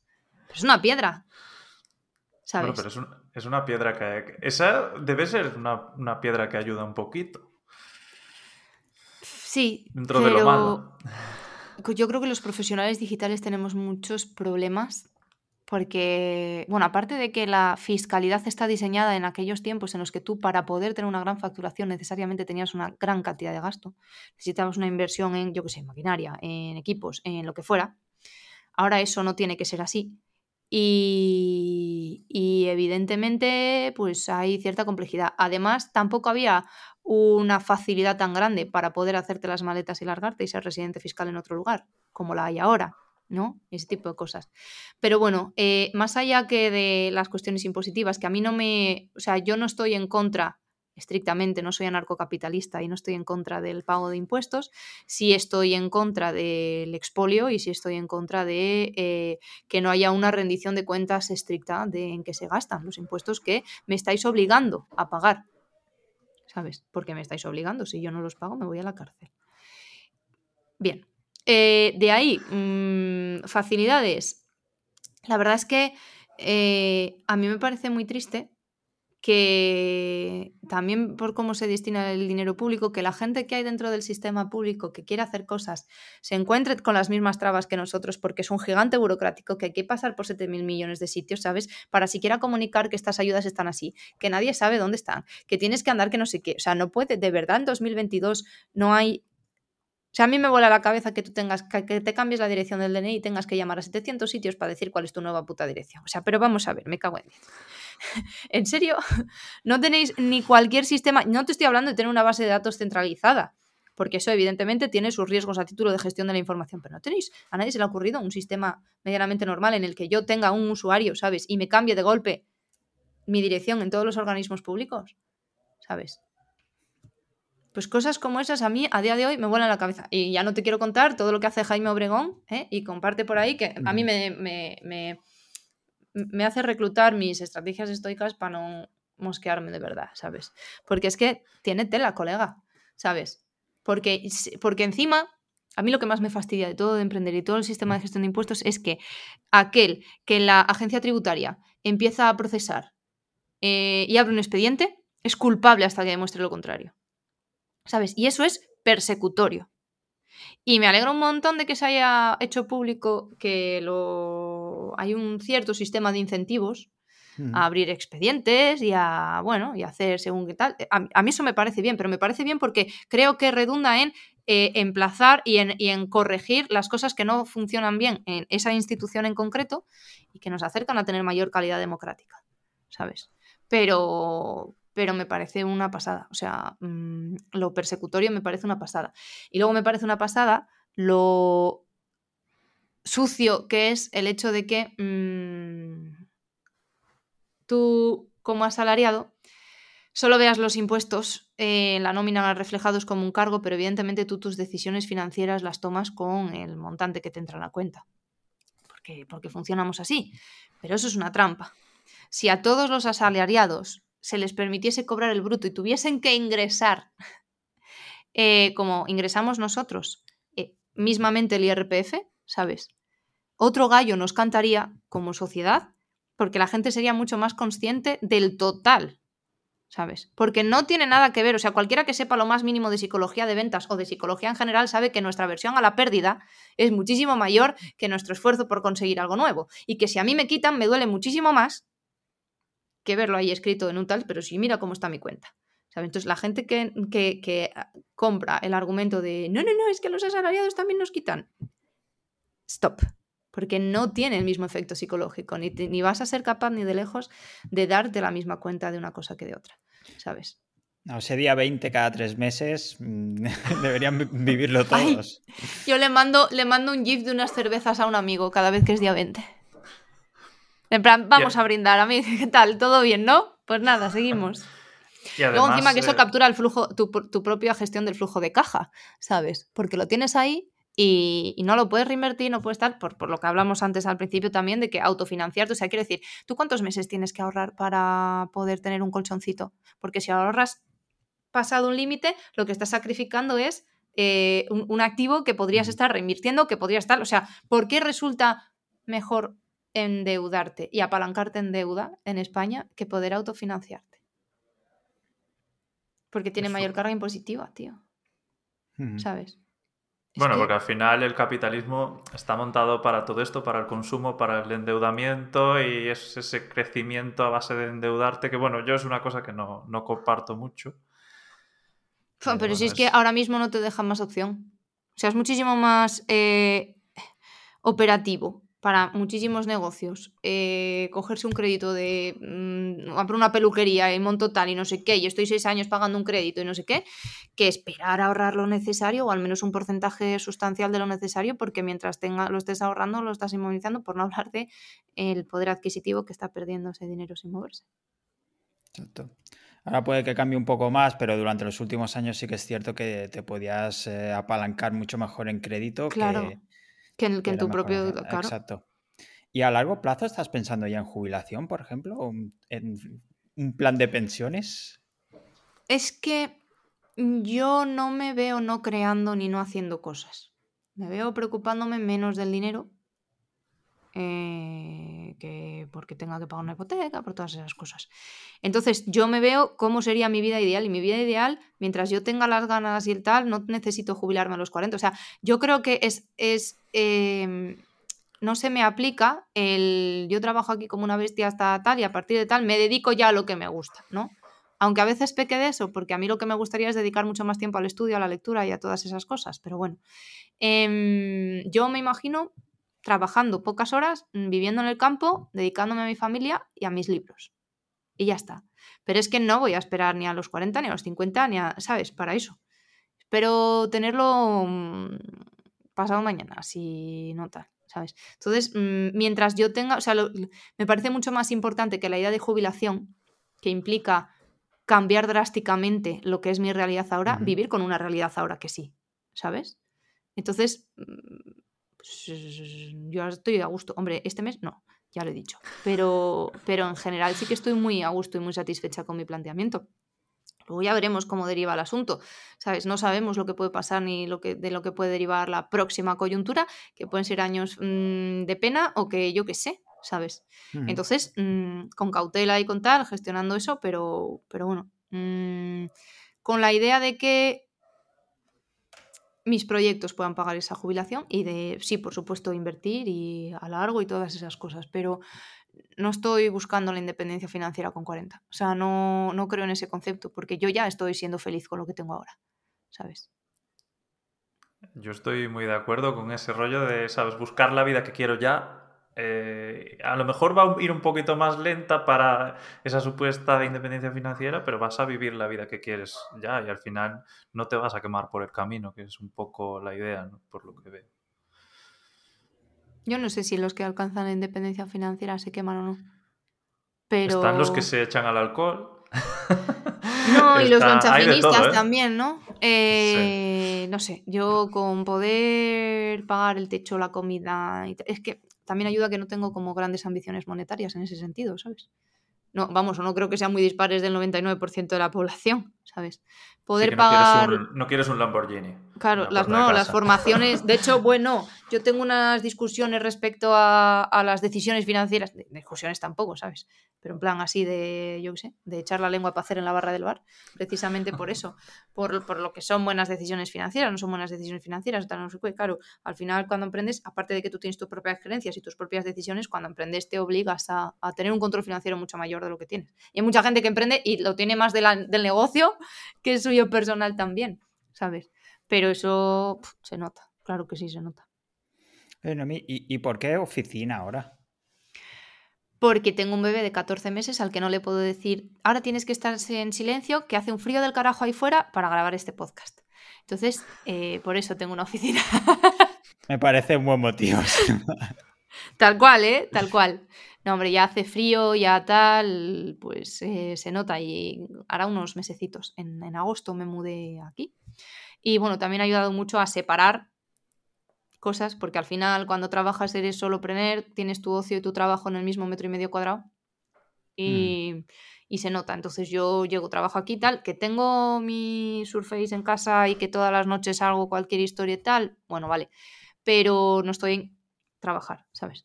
Y luego aparte pues me ha permitido dar un X salto de calidad de que yo tengo mi propio espacio, puedo configurar, o sea, tengo una zona dedicada a fotografía de productos si lo tengo que hacer, a, yo sé, a grabar mi contenido, a que eso evidentemente sin una estancia propia en tu casa no puedes tener, ¿sabes? Entonces, pues me ha permitido dar ese salto y con mayor comodidad. Evidentemente, con más gastos. ¿Y crees que te ayuda a desconectar? Mucho.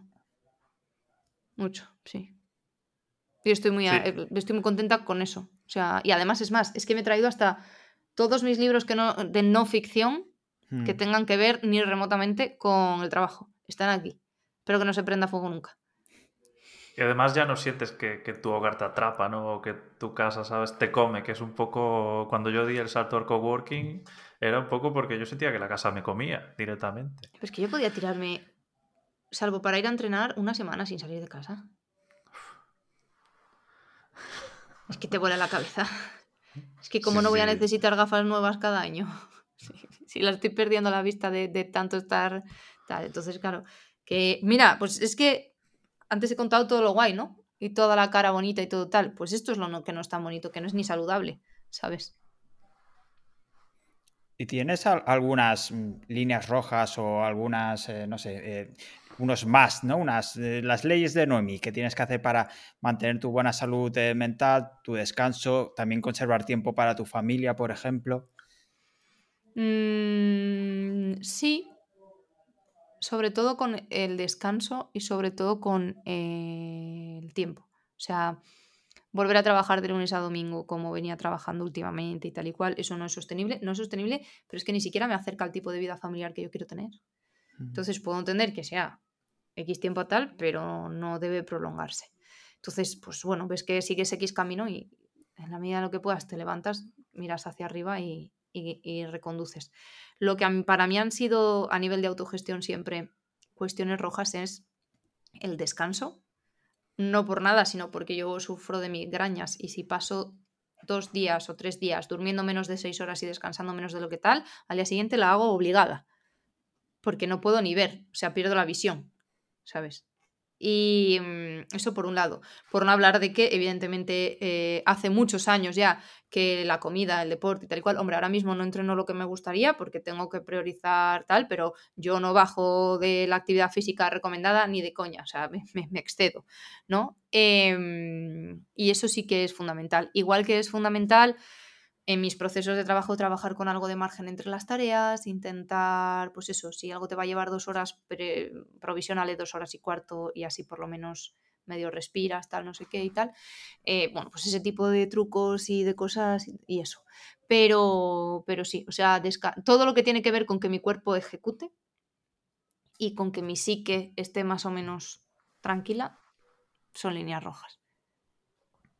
Vamos, que a pesar de que te metas una carga brutal, sí que vas dejando un poquito esos huecos para, para intentar ir respirando, ¿no? Básicamente. Sí, de hecho es lo que permiten que el sprint se alargue tanto, pero siguen sin ser sostenible por sí, ¿sabes? Es, es un sprint saludable, pero que sabes que no puedes mantener. Pero no es sostenible. O sea, es, es, es, no sé, es un acelerón sostenido, pero no es sostenible. ¿Y esto te trae muchos problemas en casa, gestión de, todas estas cosas o, lo lleváis bien? No, eh, yo, yo, yo, que tengo una suerte muy grande porque, porque tengo a mi lado a una persona extraordinaria, con una calidad humana extraordinaria y que además también tiene, o sea, tiene su trabajo principal y tiene sus historias y su side project y no sé qué, ¿sabes? Em, y entiende perfectamente cuál es mi trabajo y entiende las exigencias que, que tiene y todo eso y además pues tenemos la facilidad de que como su trabajo principal es de mañanas pues por eso nos turnamos y la, la niña a día de hoy, no sé el mes que viene, pero la niña a día de hoy no va a la guardería, ¿no? Y podemos eh, apañarnos entre los dos. Pero no, no me lo supone porque en otros momentos las tornas han sido al revés. O sea, quiero decir, y, y porque entendemos que, es un, que aunque sean proyectos individuales nuestros, nuestras carreras profesionales, eh, lo que sí que entendemos es que la familia rema en la misma dirección. Entonces, eh, somos muy conscientes, eh, mm, nos gestionamos a nivel de logística familiar también de manera como muy tal, para decir este día tal, este día tal, este día cual, y con suficiente antelación y más o menos lo vamos ubicando. Por supuesto, también tengo mucha suerte, pues porque tengo a mi suegra ahí, porque a mi madre cuando necesito que lo que sea, que bueno, pues echan una manina y tal, que al final la crianza es cosa de mujeres. Empíricamente acaba siendo. Y, bueno, pues sí, tengo suerte, pero bueno, también es verdad que en la cuarentena yo trabajaba 14 horas diarias y si no era porque mi chico venía y me decía, no, mí tienes que cenar. Se me olvidaba cenar. Pero también es verdad que eh, no había mejor cosa que hacer que salir de, ¿sabes? Entonces, bueno, pero tengo mucha suerte y además eso como que es algo que tenemos como muy hablado y muy somos muy conscientes de, qué, faceta y qué espacio ocupa y tal y bueno pues intentamos hacer cosas dar espacio solo a la otra persona porque además cuando eres padre primerizo cuando eres padre en general imagino que sí pero como mi experiencia es primeriza pues eh, también es complicado encontrar huecos para para tú ti mismo para reconocerte para sabes y tiene tiene su complejidad y bueno y mm, vamos sorteando muy eso está, Eso está genial, que al menos, pues, sabes, tengas ahí una persona que realmente sí comprenda todo. No que lo respete, sino que realmente lo entienda, porque muchas veces lo respeta, pero, pero no lo entiende hasta, hasta ese punto. Y has hablado ahí de, paciente. has hablado ahí de side projects. ¿Tú tienes más cosas de las que sabemos aún o, no? no? Creo que, creo que no, que, últimamente ya lo he contado todo. No, eh, monté eso de aprender Airtable y tal más por, por que vaya, yo qué sé, acumulando, ¿sabes? En plan pueda ir subiendo ahí tal y como además el contenido en Airtable, de Airtable en español no es muy eh, grande, ¿sabes? No hay mucho eh, jolín, pues que haya, que haya cositas y tal.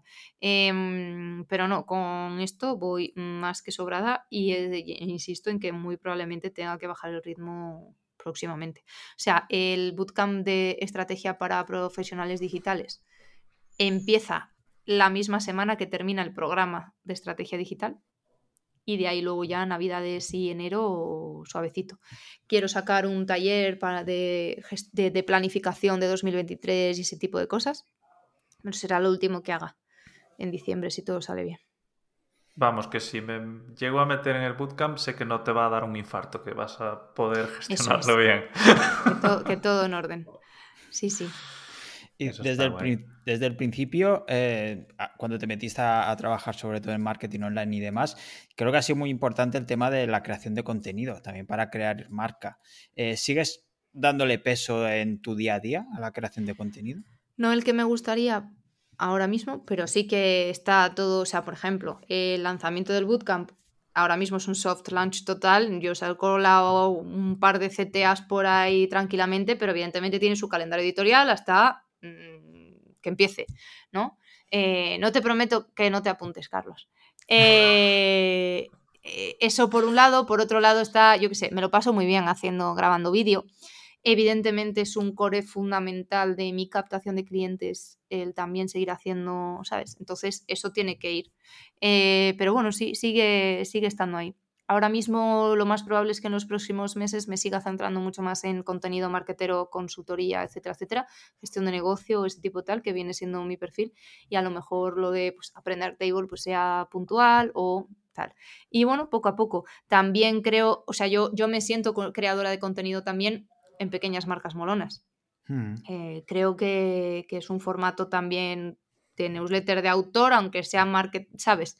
Tal, porque no deja de ser lo que yo pienso y además con, mi propio estilo de comunicación, ¿no? O sea, no es un briefing formal sobre un caso concreto ni un caso práctico de clase ni nada. Entonces, bien, soy yo diciéndote, mira, mira cómo mola esto a, que, lo puedes hacer tú también. Eso es básicamente pequeñas marcas molas con un montón de ejemplos. Y, y, creo que es un pilar fundamental. Además, yo lo disfruto mucho. Disfruto mucho comunicando, disfruto mucho creando contenido, disfruto mucho apalancándome en ese contenido para ver qué le podría gustar a la audiencia y todas esas cosas. Entonces, bueno, pues vamos poco a poco. Y aparte de la newsletter, que también es una pena que no continuaras con la anterior que tenías, aunque ya sé que era mucho trabajo, sobre todo la diaria y tal. ¿Qué, canales estás utilizando ahora? ¿Cómo qué redes? LinkedIn, TikTok, Twitter e Instagram.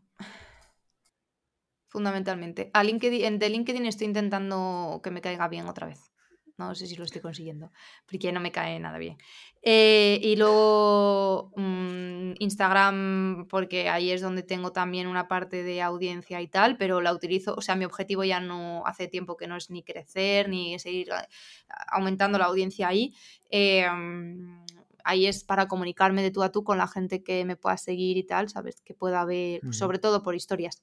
Y, mm, e intento, pues poco a poco, centrar mis esfuerzos también en TikTok y, en Twitter, que en Twitter, o sea, es que es mi, es mi salsa. Yo me lo paso muy bien. Además, no me cuesta crear contenido en ese formato, ¿no? Entonces, joder. Pues que no, que no es poca cosa, ¿eh? Pero bueno, eso, eso, tiene un sistema de creación de contenido muy tocho detrás, ¿eh? Y de cómo, qué pieza va en qué sitio y qué tal, ¿sabes? Eso es un sistema. la creación de contenido son dos horas por semana tres horas si tengo que contar, si esa semana son muchos vídeos o lo que sea, como mucho, incluyendo eh, las ideas que tengo, o sea, calendario editorial, creación de contenido, no sé qué, y edición, como muchísimo dos, tres horas por semana, no más y lo planificas y lo dejas programado para toda la semana. Eso sí, o, algunas cosas las publico manualmente y otras cosas pues las voy... Pero sí, efectivamente, esto, o sea, es el máximo que le dedico a la creación de contenido. Pues yo qué sé, pues estaría guay hacer lead magnets propios para LinkedIn y no sé quién, no sé cuál, pero ahora mismo no me voy a meter en ese lío.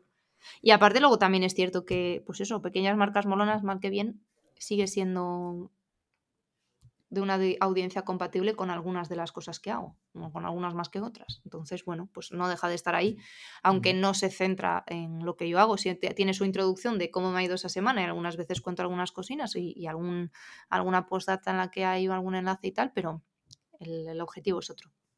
¿Sigue siendo teniendo un peso importante la creación de contenidos en cuanto a la captación de clientes? En mi caso sí, porque me permite seguir siendo visible. Si tú tienes una audiencia y dejas de publicar, dejas de estar visible. ¿Sabes? Mm. Entonces, claro, yo he pasado muchas épocas de eh, o de burnout total a título de creación de contenido para Instagram o no sé qué, no sé cuál, de estar quemadísima, eh, eso, y ya está. Y no aparecía, o sea, yo consumía, seguía consumiendo, pero no, no publicaba nada. Y por otras vías, porque sigue habiendo un boca a boca, porque sigue habiendo otra serie de cosas, porque puedes más tal, pues siguen entrando clientes, pero para que esa rueda siga funcionando, tarde o temprano sigues teniendo que crear o que estar ¿sabes? Grabarte una historia diciendo, hola, ¿qué tal? ¿Cómo estáis? Y, es, y, para que esa rueda empezara a funcionar, ¿qué, ¿cómo empezaste a conseguir esos primeros clientes? ¿Y lo volverías a hacer igual? Sí, volvería a hacerlo igual. ¿Cómo empezaron esos primeros clientes?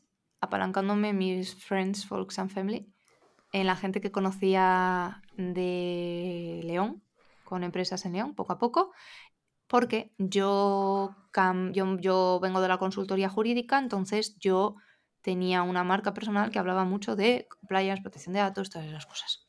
Y tuve que cambiarla y tú poco a poco fui creando más contenido de marketing y cambiando. Hubo un trasvase de audiencia, gente que dejó, como es natural, te sigue por unos temas, dejas de hablar de ellos, te interesan otros, ¿vale? todo en orden, o sea, es como funciona, ¿no? Y luego, pues, eh, nada, mm, poco a poco fue consiguiendo su propia atracción eh, la marca e insisto en que estar en comunidades online también me ha venido muy bien y ese tipo de cosas. Pero bueno, estar donde se mueven las cosas, ¿no?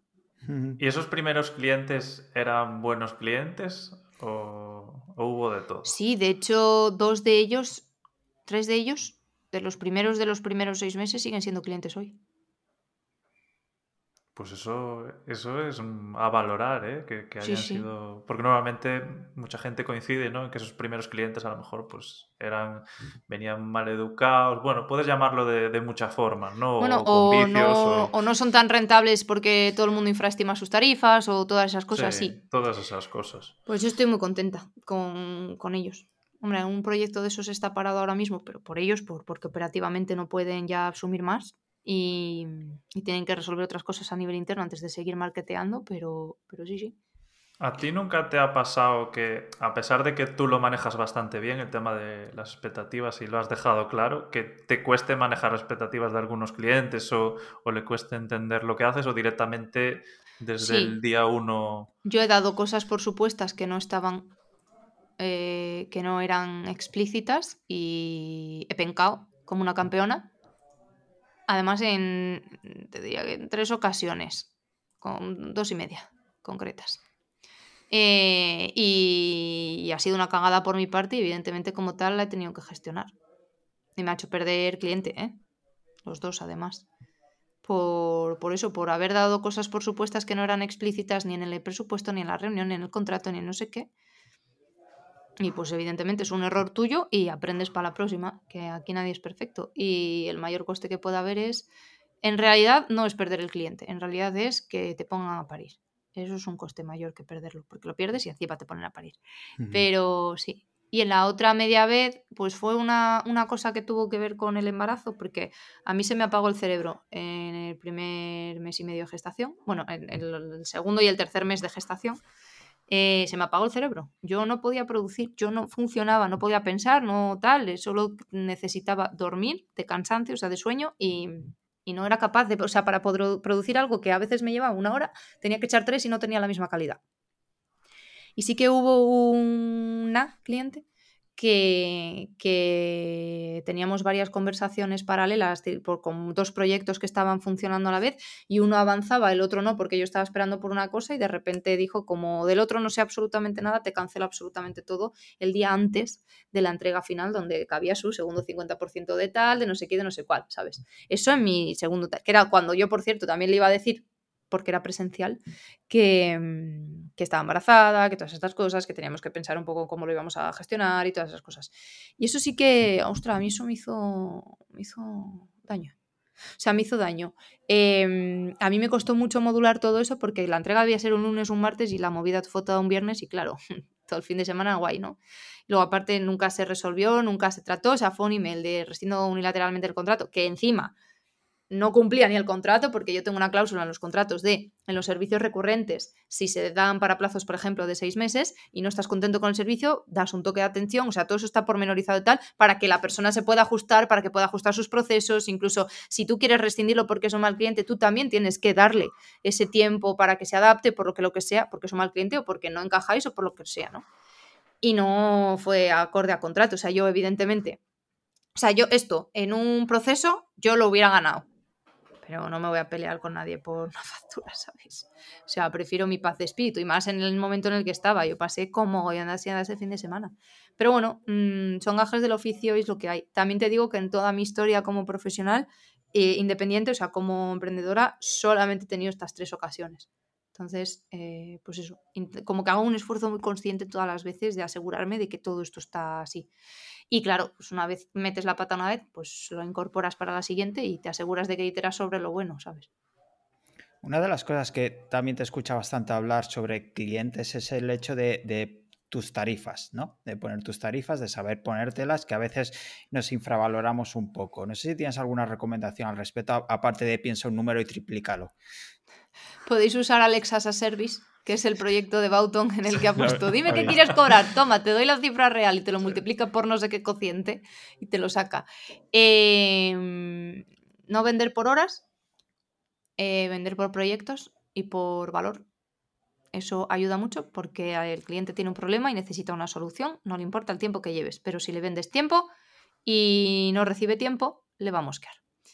Em, y controlar hasta el último dedo de todos tus procesos y de la dedicación y tal, trabajar con márgenes sobre esos tiempos medios y provisionar márgenes de tiempo y hacer tu cálculo con, con tus costes y con tu rentabilidad y con todo lo que tienes que tal y luego meterle un margen más, porque las cosas se pueden torcer. y asumir la idea de que no todos tus clientes son rentables de la misma manera, que es algo que todos lo sabemos, pero porque sabemos que algunos son menos rentables pero nos sentimos muy mal si algunos son más rentables que los que menos. No sé si me explico, ¿sabes? Entonces, entender que esos márgenes están ahí para sufragar todo lo demás. Y bueno, asumir, evidentemente, que solo tienes la mitad de tu jornada para producir cosas directamente facturables como máximo y que tus ingresos tienen que em, pagar tu jornada completa, que es captar clientes, crear contenido, crear contenido, no sé qué, todas esas cosas, ¿sabes? Que siguen haciendo que la rueda gire, que la bola de nieve crezca. ¿Y algún consejo extra a la hora de gestionar clientes?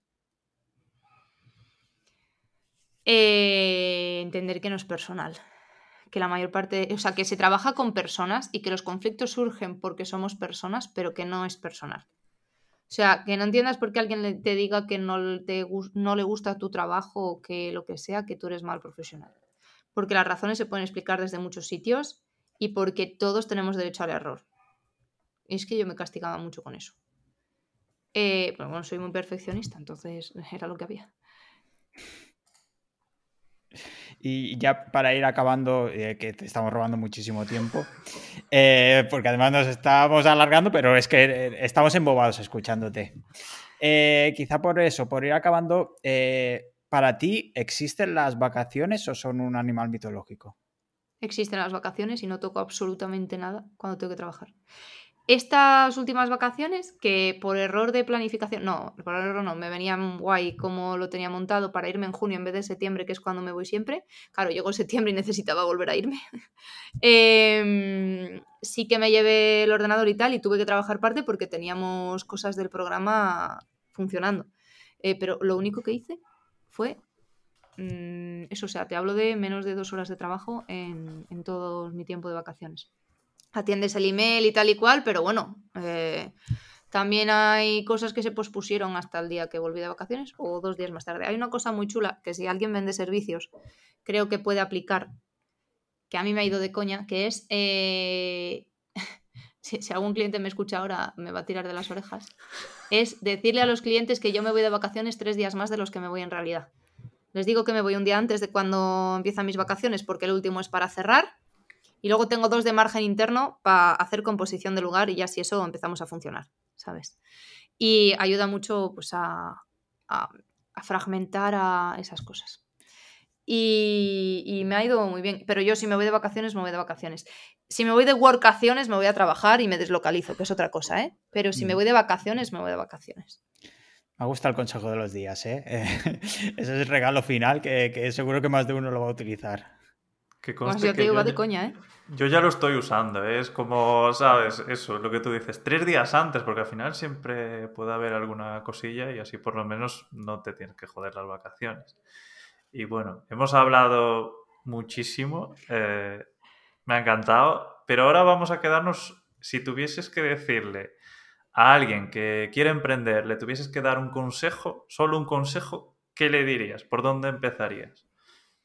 Asegúrate de que tienes libertad financiera de nueve meses, ish, para poder dejar, o sea, para poder centrar tu atención en lo que tienes que centrarlo. ¿Y que, si que si no lo sabes, que es primero aprender a vender y aprender a tener producto y todas esas cosas que ya recorrer, o sea, tienen su recorrido. Y luego si tuvieses que decir, y no hagas esto. Eh, no hables de negocios con gente que no tiene negocios. ¿Sabes? Porque te, porque te contamina esa gente. O... No, hombre, tampoco te contaminan, pero, pero es muy difícil que tengan inputs valiosos y que generen el impacto positivo que necesita tu negocio cuando vas a compartir con ellos sus, sus inquietudes. O sea, alguien puede ser muy empático y puede, puede sí, ¿sabes? Pero mi consejo es que mm, busques un entorno tal. O sea, si quieres no lo definas por la vía negativa, defínela por la vía positiva y busca un entorno en el que sí puedas compartir eso y recibas input valioso. Y ahora tenemos la pregunta final, ya, la pregunta para acabar, que es un poco para dar realidad a todo esto de, de emprender, que no sé si la puedes responder o no, pero es si tú recuerdas cuánto facturaste tu primer año. 18.000 euros o así. Más o menos que ya está mucho mejor. Eh, yo me di de alto en febrero, ¿eh? que ya está mucho mejor que, que muchos freelance. Yo lo mm, sé. Sí. sí, desde luego. Pues, pues Nomi, eh, muchísimas gracias por haberte dejado secuestrar este par de horas que llevamos ya. Eh, ha sido un placer entrevistarte y, que nos cuentes todo lo que nos has dicho. Y nada, muchísimas gracias por pasarte. Gracias a vosotros. Si hay alguien que ha llegado hasta aquí y no me odia, que me escriba un tweet y me lo diga, por favor, porque me encantará mm, saberlo. Ya lo avisado al principio y yo creo que te escribirá unos cuantos, ya verás. No, muchísimas gracias, de verdad, me lo he pasado muy bien. Genial. Pues nada, Carlos, eh, nos vemos el, próximo jueves entonces. Eh, como siempre, colgaremos el episodio donde podéis poner el, comentarios, podéis suscribiros, darle a likes y demás. Dejaremos las notas del episodio y demás, como siempre, y las redes de contacto de Nomi. No sé si quieres, Nomi, para acabar de verdad, eh, hacer un poco de spam, recordar a la audiencia dónde te pueden encontrar o cómo pueden conocer más de ti. Si eres marketer, apúntate al bootcamp, que está muy guay y merece mucho la pena. Y si, y si crees que el bootcamp no es demasiado por ahora, de verdad, pequeñas marcas molonas, yo creo que está muy chulo y que es, y que es algo distinto, jolín, de lo que hay más o menos por ahí de las newsletters de marketing y de ventas y de todas esas cosas. Está muy basada en branding, en comunicación, en cómo trasladar tu, tu marca y los valores que quieras trasladar y sobre todo, sobre todo en cosas que no cuestan dinero entonces, por ahí podéis ir siguiendo cositas de las que hago. Pues dejaremos toda la información en las notas y lo dicho, nos vemos el, eh, hoy nos escuchamos el jueves, eh, jueves que viene y nada, muchísimas gracias por estar ahí, muchas gracias Noemí y muchas gracias Carlos también. A vosotros. Muchas gracias por venir Noemí y en nuestra defensa diré que los que se quejan de que nuestro podcast es largo, eso yo ya les he dicho que no es para ellos, nuestro podcast es para sentarse aquí sin, sin fecha, sin timing y, y lo que salga. Entonces nada, que nos acompañen todas las semanas los que quieran y si no que lo vean en varias veces. Exacto. Pues nada, nos despedimos y hasta el jueves que viene. Hasta luego. Hasta pronto. Chao.